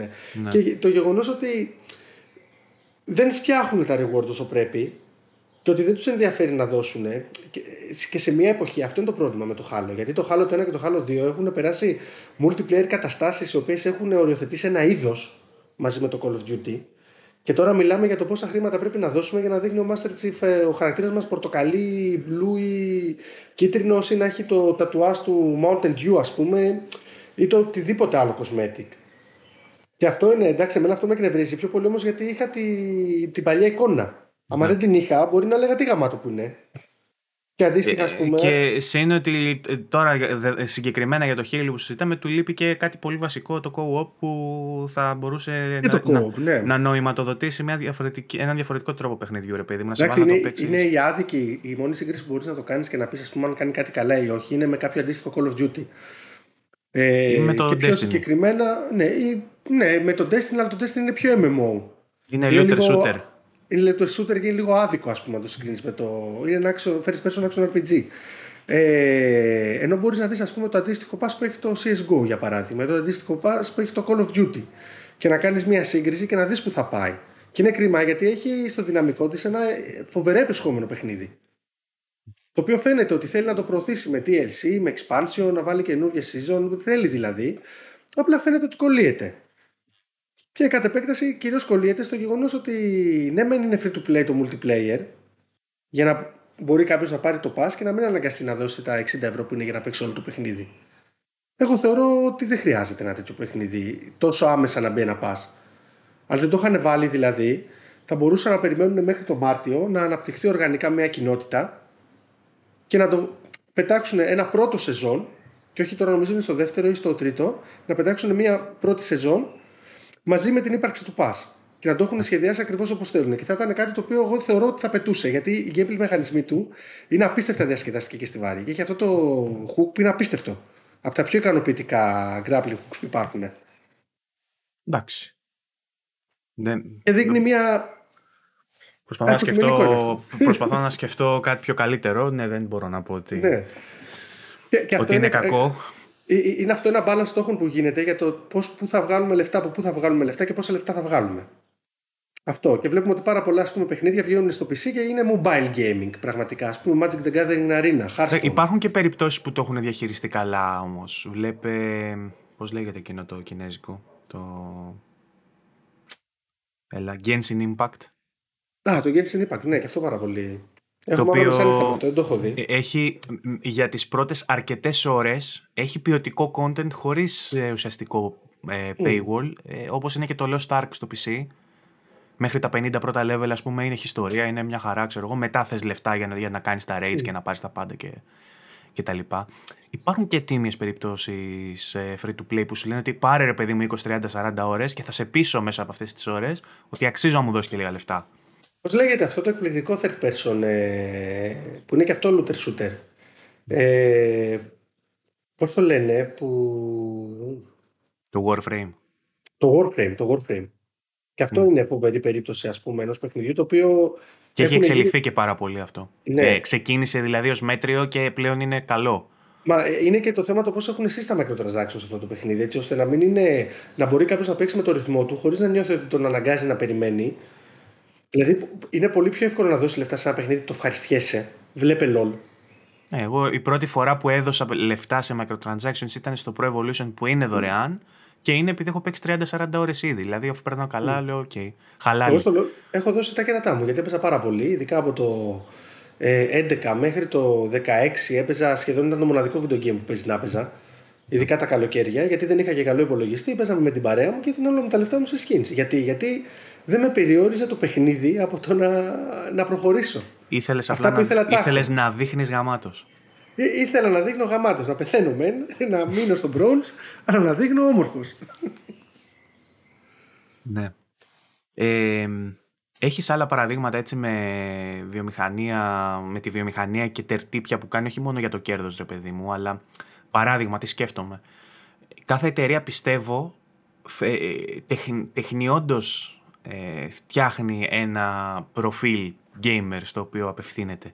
Δεν πιστεύω ότι μαζεύονται οι intellectual, και ε, συγκεντρώνονται γύρω από ε, μια εταιρεία ας πούμε. Θεωρώ ότι η ίδια φτιάχνει το marketing ε, απευθυνόμενη προς μια κάστα παιχτών.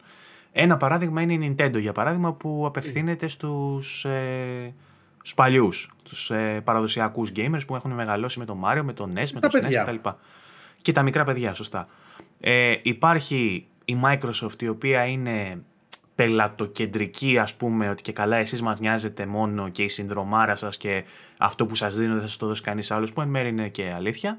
Και υπάρχει και η Sony η οποία κρύβεται εντός αγωγικών κρύβεται πίσω από μεγάλες παραγωγές από AAA παιχνίδια τα οποία ε, για πολλούς είναι ό,τι καλύτερο για τους αντίπαλους, για τους αντιπάλους είναι διθενιές και κινηματογραφικές και, και ε, φωτοτυπία ξέρω εγώ, μεταξύ τους, ότι ακολουθούν συγκεκριμένα χαρακτηριστικά ναι, και είναι όλα και, ίδια. Και, και, μετά παίζουν 60 ώρες παιχνίδια της Ubisoft. και τελειώνει κάθε, τελειώνει κάθε argument, ας πούμε, εκεί πέρα. Εντάξει, εγώ έχω μεγάλο beef με τη Sony. Γενικά. Beef.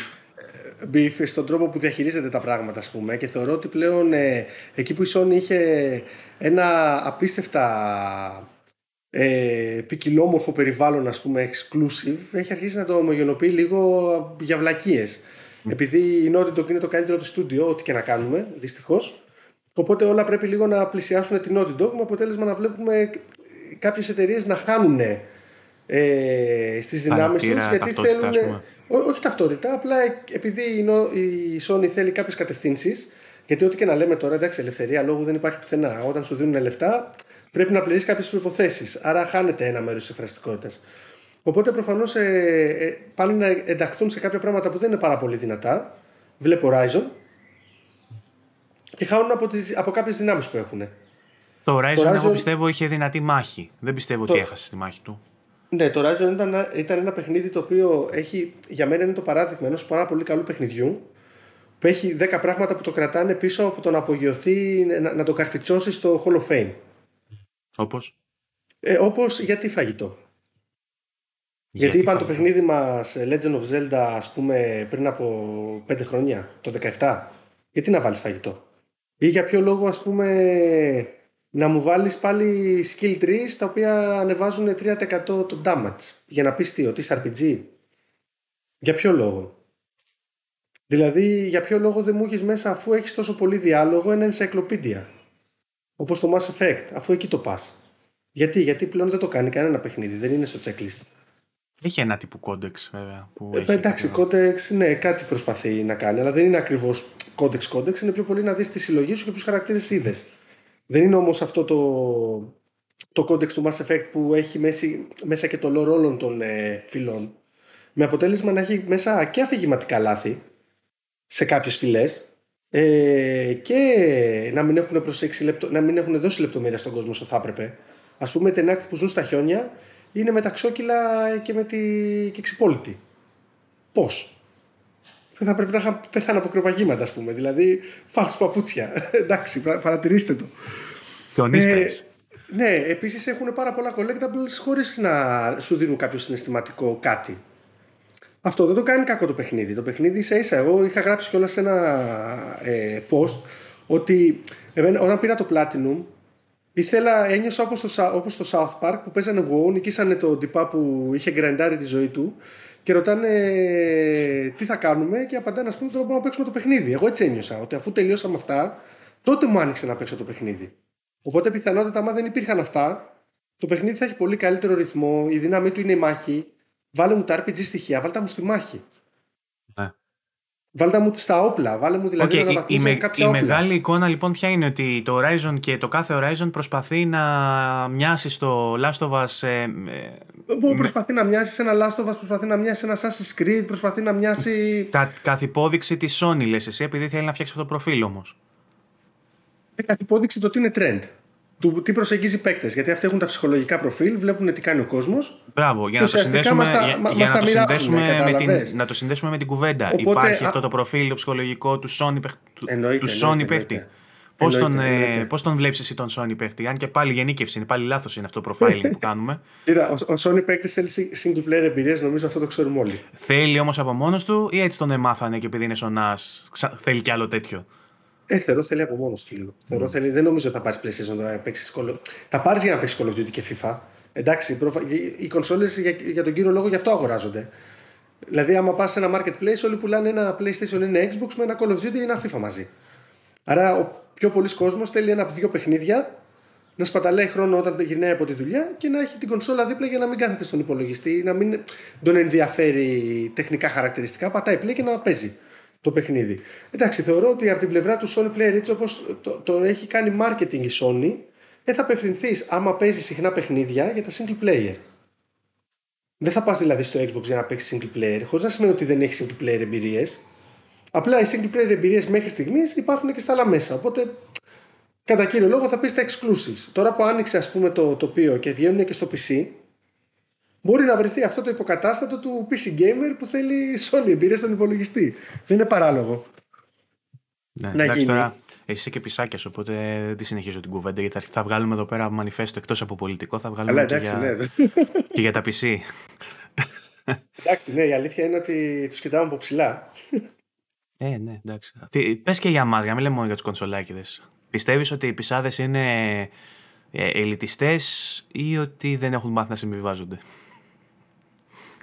Το γεγονός είναι όλα αυτά οφείλονται σε μια τάκα του Zero Punctuation που έχει δημιουργήσει ένα τρομερό κίνημα και το βρίζει όλους, τους, τους βρίζει τους ψάκιδες στο Zero Punctuation για το PC Master Race που είχε ναι. βγάλει. Και τους λέει είστε λέει σαν να ζείτε σε ένα υπόγειο που έχει πλημμυρίσει κιόλας και βρωμάτε όσοι λέτε PC Master Race. Εγώ θεωρώ ότι υπάρχουν πολλές κατηγορίες PC Gamer. Γιατί ακριβώς είναι το εμένα μου αρέσει το PC γιατί μπορείς να παίξεις τα πάντα Θέλω strategy, μπορώ να παίξω strategy. Θέλω management, μπορώ να παίξω management. Θέλω tactical RPG, μπορώ να παίξω tactical RPG. Δεν μπορείς να παίξεις το PlayStation και στο Xbox τα πάντα.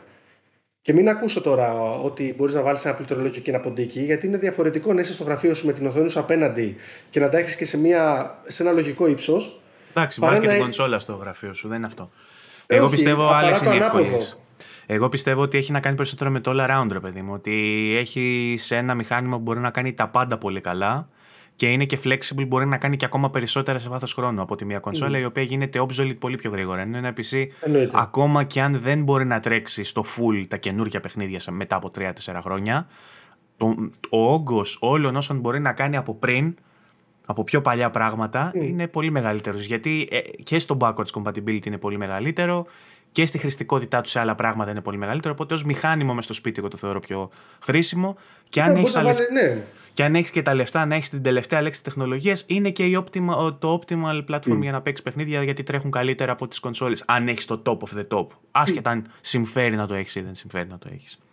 Τέλος πάντων, αυτά είναι δικά μας. Τα λέμε εμείς πισάκι ναι. που είμαστε Αλλά θεωρώ πάντως ότι, το, ότι το προφίλ του PC Gamer είναι, είναι πάρα πολλά τα προφίλ. Είναι competitive, είναι. Βασικά όλα τα προφίλ τα οποία ανέφερες ε, εμπίπτουν πάνω στο PC Gaming. Είναι, είναι πολύ μεγαλύτερος και ο αριθμός. Γιατί υπάρχουν και εκείνοι που έχουν πολύ παλιά παιχνίδια και παίζουν πολύ, mm. πολύ παλιά PC και παίζουν πολύ παλιά παιχνίδια. Μα ακόμα και τώρα στο Steam, ας πούμε, πιο δημοφιλής κάρτα γραφικών είναι η 1060 δηλαδή. Οπότε ναι. κανείς δεν είναι εξυγχρονισμένος gamer. Και παίζει, και παίζει ακόμα Dota και LOL, ας πούμε. Δεν παίζει τα σύγχρονα παιχνίδια. Ναι, οπότε... μα, μα, είναι διαχρονικά για να παίζονται αυτά τα παιχνίδια. Δηλαδή είναι ωραία. Ναι. Είναι ωραία. Το, αν μπορείς να κιόλας δηλαδή να μανατζάρεις λίγο τον εκνευρισμό σου, γιατί αυτό το πράγμα είναι φυσιολογικό να συμβαίνει. Γιατί σε αυτά τα παιχνίδια, όσο καλός και να είσαι, φτιάχνεις ένα win rate το οποίο είναι λίγο παραπάνω από το ένα στα δύο παιχνίδια. Αυτό είναι το που μπορείς να κάνεις. Γιατί έχουν βάλει μέσα και τον παράγοντα τύχη για να πέσεις και κανένα κακομίρι που είναι άχρηστος και να μπορεί να κερδίσει κανένα παιχνίδι. Γιατί αλλιώς δεν θα το παίζει ποτέ και θα είχαν μείνει πολύ λίγοι. Φυσιολογικά είναι αυτά τα πράγματα. Οπότε ουσιαστικά τι πρέπει να διαχειριστεί ο μέσος παίκτη, ότι το γεγονός ότι κερδίζεις νικάς, ναι, μεν επηρεάζεις το αποτέλεσμα λόγω των δικών σου ικανοτήτων, αλλά σε ένα ποσοστό πολύ μεγαλύτερο έχει να κάνει με την τύχη.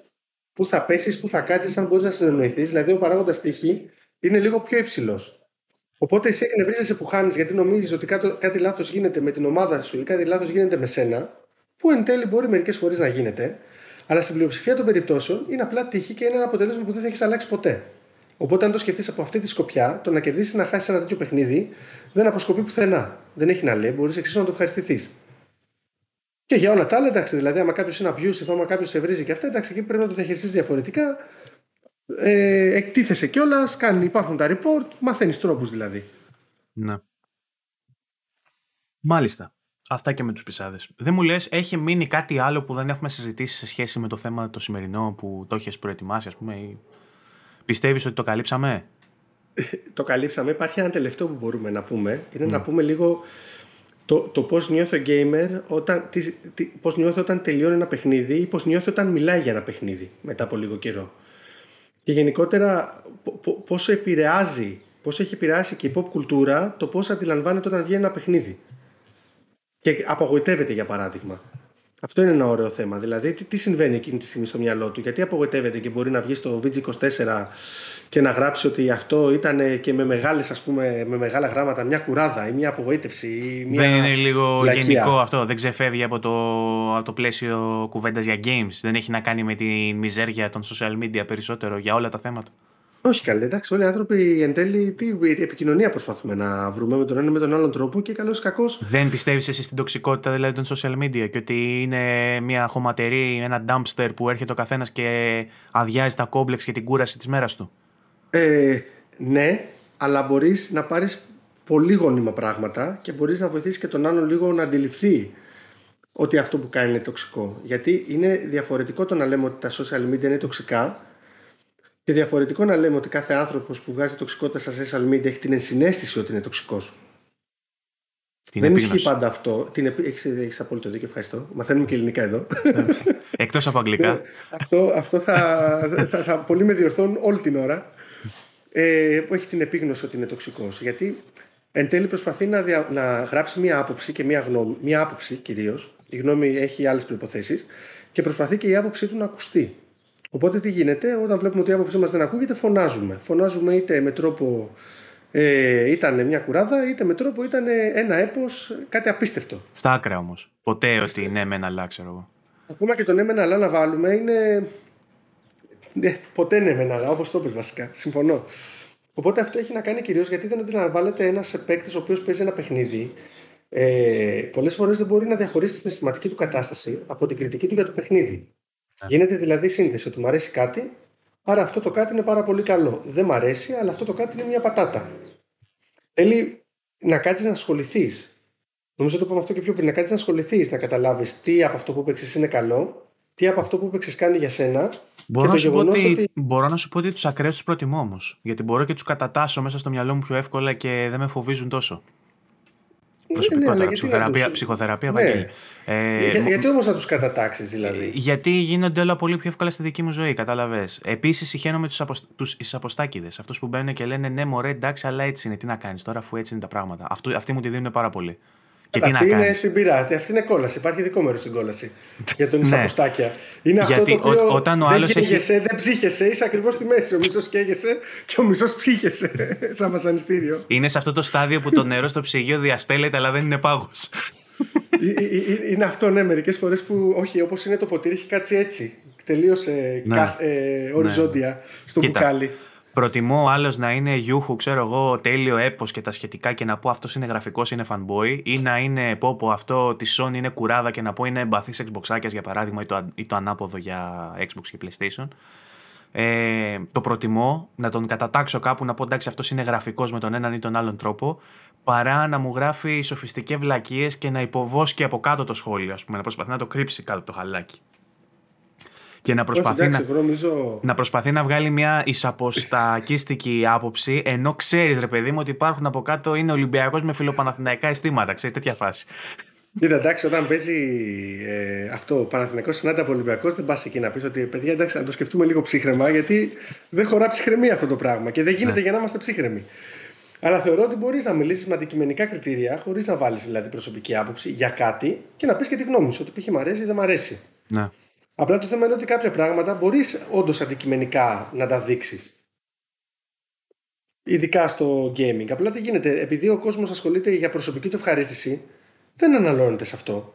Και επειδή δεν αναλώνεται σε αυτό, δεν σκέφτεται και ότι χρειάζεται ή αναλώνεται κάποιος άλλος σε αυτό. Και πολλές φορές μπορούμε να το κάνουμε και εμείς όταν γράφουμε κριτικές, ας πούμε, ή όταν γράφουμε αφιερώματα. Να πορωνόμαστε λίγο και να γράφουμε ατάκε στο στυλ το καλύτερο παιχνίδι όλων των εποχών. Που έχει γίνει αυτό στο βίντεο της Νότου και το λέω στο Βασ 2. Όντως. Καλύτερο- Το, το έγραψες; Το, το, το έγραψα εκεί πάνω στο. Εσύ το στο- έγραψες. Ο άλλος γιατί το διάβασε. Εκείνο το θέμα. Άρα δεν θες πα- εσύ. πα- πα- πα- πα- πάνω στον ήρμό μου, αλλά προφανώς είναι μεγάλο το λάθος. Πάνω στην κάβλα. Πάνω στην κάβλα αυτό, ότι πρέπει να περάσουν 20 χρόνια όμως για να καταλήξουμε σε αυτό το συμπέρασμα. Ε, Πρέπει να περάσουν όλες οι εποχές πρώτα. Όπως και τώρα παιχνίδια που λέμε ότι είναι πατάτα. Ναι. Μπορεί να περάσουν 10 χρόνια και να λέει ο κόσμος: Κοιτάξτε ένα κρυμμένο διαμάτι που βρήκα και να μην του ενοχλούν τα μηνύσματά Cyberpunk. τους. Cyberpunk. Το έχουν θάψει 4 μέτρα κάτω από τη γη και σε 10 χρόνια από τώρα θα το θυμούνται ακόμα και θα λένε το Cyberpunk και το Cyberpunk. Εγώ Θυμ- δεν το έχω παίξει. θυμείς το τα λόγια Cyberpunk. μου. Δεν, δεν το έχω παίξει. Είμαι μεγάλος φαν του Deus Ex. Το αγαπάω πάρα πολύ. Το αγαπημένο μου παιχνίδι. Αλλά έβαλα Cyberpunk, το έκανα κατάσταση, άνοιξα, έφτιαξα χαρακτήρα και ήμουνα σε ένα μπαρ και πέρασε, σταμάτησα μπροστά από μία τύπησα και πέρασε από μέσα μου. Και έφαγα, εκεί τα τέτοιο παράτησε. μαχαίρι, έφαγα τέτοιο μαχαίρι στην καρδιά που, το, που απογοητεύτηκα πλήρως δηλαδή. Ένιωσα ότι αυτό γιατί Εντάξει, δεν είσαι, έχει είσαι πολύ αυστηρός. Είσαι πολύ αυστηρός κι εσύ. Εντάξει. Είναι- δεν, είναι είμαι εκεί, λίγο. δεν είναι εκεί. Δηλαδή, αυτά μία στο τόσο θα τα δεις και σε καλύτερα παιχνίδια. Δεν είναι τόσο. Ναι. Εντάξει. Κοίτα, αυτό είναι αστείο γιατί αυτό είναι. και εγώ με την ψυχοθεραπεία που κάνω, είμαι πολύ αυστηρός λέμε. Δεν, είναι... δεν λέμε κάτι άλλο. Γιατί βγαίνει το Ballon Waterfall και του βάζεις δύο, ας πούμε. Εντάξει, σαν παιχνίδια παιδιά είναι. Δεν είναι και τόσο χάλια, ή μήπως είναι; Μείνετε μαζί μας για να μάθετε. Μείνετε μαζί μας για να μάθετε. ναι. Οκ.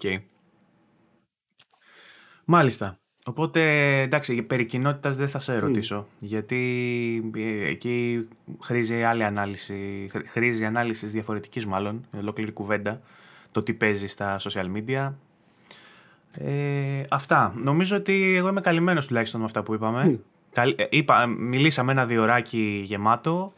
Ωραία, ωραία. Μπαμπάτσι εκπομπή. Τέλεια. Ναι, ε, εύχομαι να πέρασε καλά κι εσύ. Εγώ πέρασα ωραία. Τα πάμε, εγώ τα, πάμε- πολύ όμορφα. τα πάμε πολύ καλά. Τώρα είμαστε γειτονάκια και όλα θα πάμε και για καφέ που έχουμε πει. Οπότε Ωραία, θα, ωραία, θα υπέροχα. τα πούμε και σε πιο προσωπικό Δεν επίπεδο. έχω να φέρω μόνο πάστα φλόρα. Την έφερε στον Παύλο, την, την μπούκος ο χοντρός, όλος μόνος του δεν πήρε. Όχι, προς ε, υπεράσπιση του, του είπα ότι δεν τρώω μαρμελάδα πολύ. Οπότε του λέω: Μα αρέσει. Μου είπα: Μ' αρέσει, λέει. Ωραία, λέω: Φάρε, εσύ, λέω και εμείς. ναι, λέει, λέω, του λέω: Άμα, την, πε- άμα είναι να την πετάξεις, φέρε τη, θα τη φάω. Λέω: Απλά δεν τρελαίνομαι για μαρμελάδα. Ναι. Μου λέει: Ε, δεν θα την πετάξω κιόλας την επόμενη μέρα. Φυλάκια. την είχε φύγει φάει. πάστα φλόρα. Την είχε φάει. Λοιπόν, ε, ναι, θα βρεθούμε να σου φέρω να μου πεις και για τη συνταγή μου την ψυχιατρική, αν πρέπει να αλλάξω. Εντάξει, θα το κάνω. λοιπόν, αυτά από εμάς. Τώρα, να, Τέλεια. υπενθυμ- να υπενθυμίσω στον κόσμο ότι μπορεί να μας ακούει και σε Spotify, μπορεί να μας ακούει από Anchor και Google Podcast, Apple Podcast και τα σχετικά. Αν θέλει να μας ενισχύσει, μπορεί να το κάνει πατώντας το κουμπί στο YouTube της συμμετοχής που βρίσκεται δίπλα από την εγγραφή, με ένα συμβολικό ποσό ώστε να αγοράσουμε πάστα φλόρες, αφού μας τις έφαγε ο Παύλος. Ε, και υπενθυμίζω επίσης πως μπορείτε να μπαίνετε στο VG24 Gaming Community στο Facebook για να μοιράζεστε μαζί μας τις σκέψεις σας. Μπορείτε να μπείτε και στο post που θα γίνει για την εκπομπή, να γράψετε από κάτω τα δικά σας παραδείγματα από παιχνίδια που έχουν στενές σχέσεις αυτά τα παιχνίδια με την ψυχολογία ε, ή σας άγγιξαν με τον οποιοδήποτε τρόπο ή σας βοήθησαν να περάσετε κα- κάποια δύσκολη φάση της ζωής σας. Ωραία είναι όλα αυτά, να τα προτείνετε να πάρει και ο υπόλοιπος πληθυσμός, ο υπόλοιπος λαός του VG ε, φως από εσάς. Ε, κάθε Δευτέρα στις 10 VG24 podcast και κάθε Πέμπτη Game Storming. Ε, κάθε Πέμπτη Game Storming, όχι κάθε Πέμπτη, μερικές Πέμπτες Game Storming. Λοιπόν, αυτό ήταν το briefing που κάνουμε. Που κανονικά πρέπει να αρχίσω να το κάνω στην αρχή της εκπομπής, γιατί σκέφτομαι ότι στο τέλος δεν μένει κανείς να το ακούσει. Μάλλον πρέπει να αρχίσω να το κάνω στην αρχή, όπως κάνει ο φίλος ο Ζήσης. Λοιπόν, Μάλλον, ναι. ήταν ο Γιάννης Οσαρή, ε, ο γιατρός μας, ο ψυχολόγος μας, ο ψυχίατρός μας, όλα. Ψυχ, ψυχίατρος. ψυχίατρος.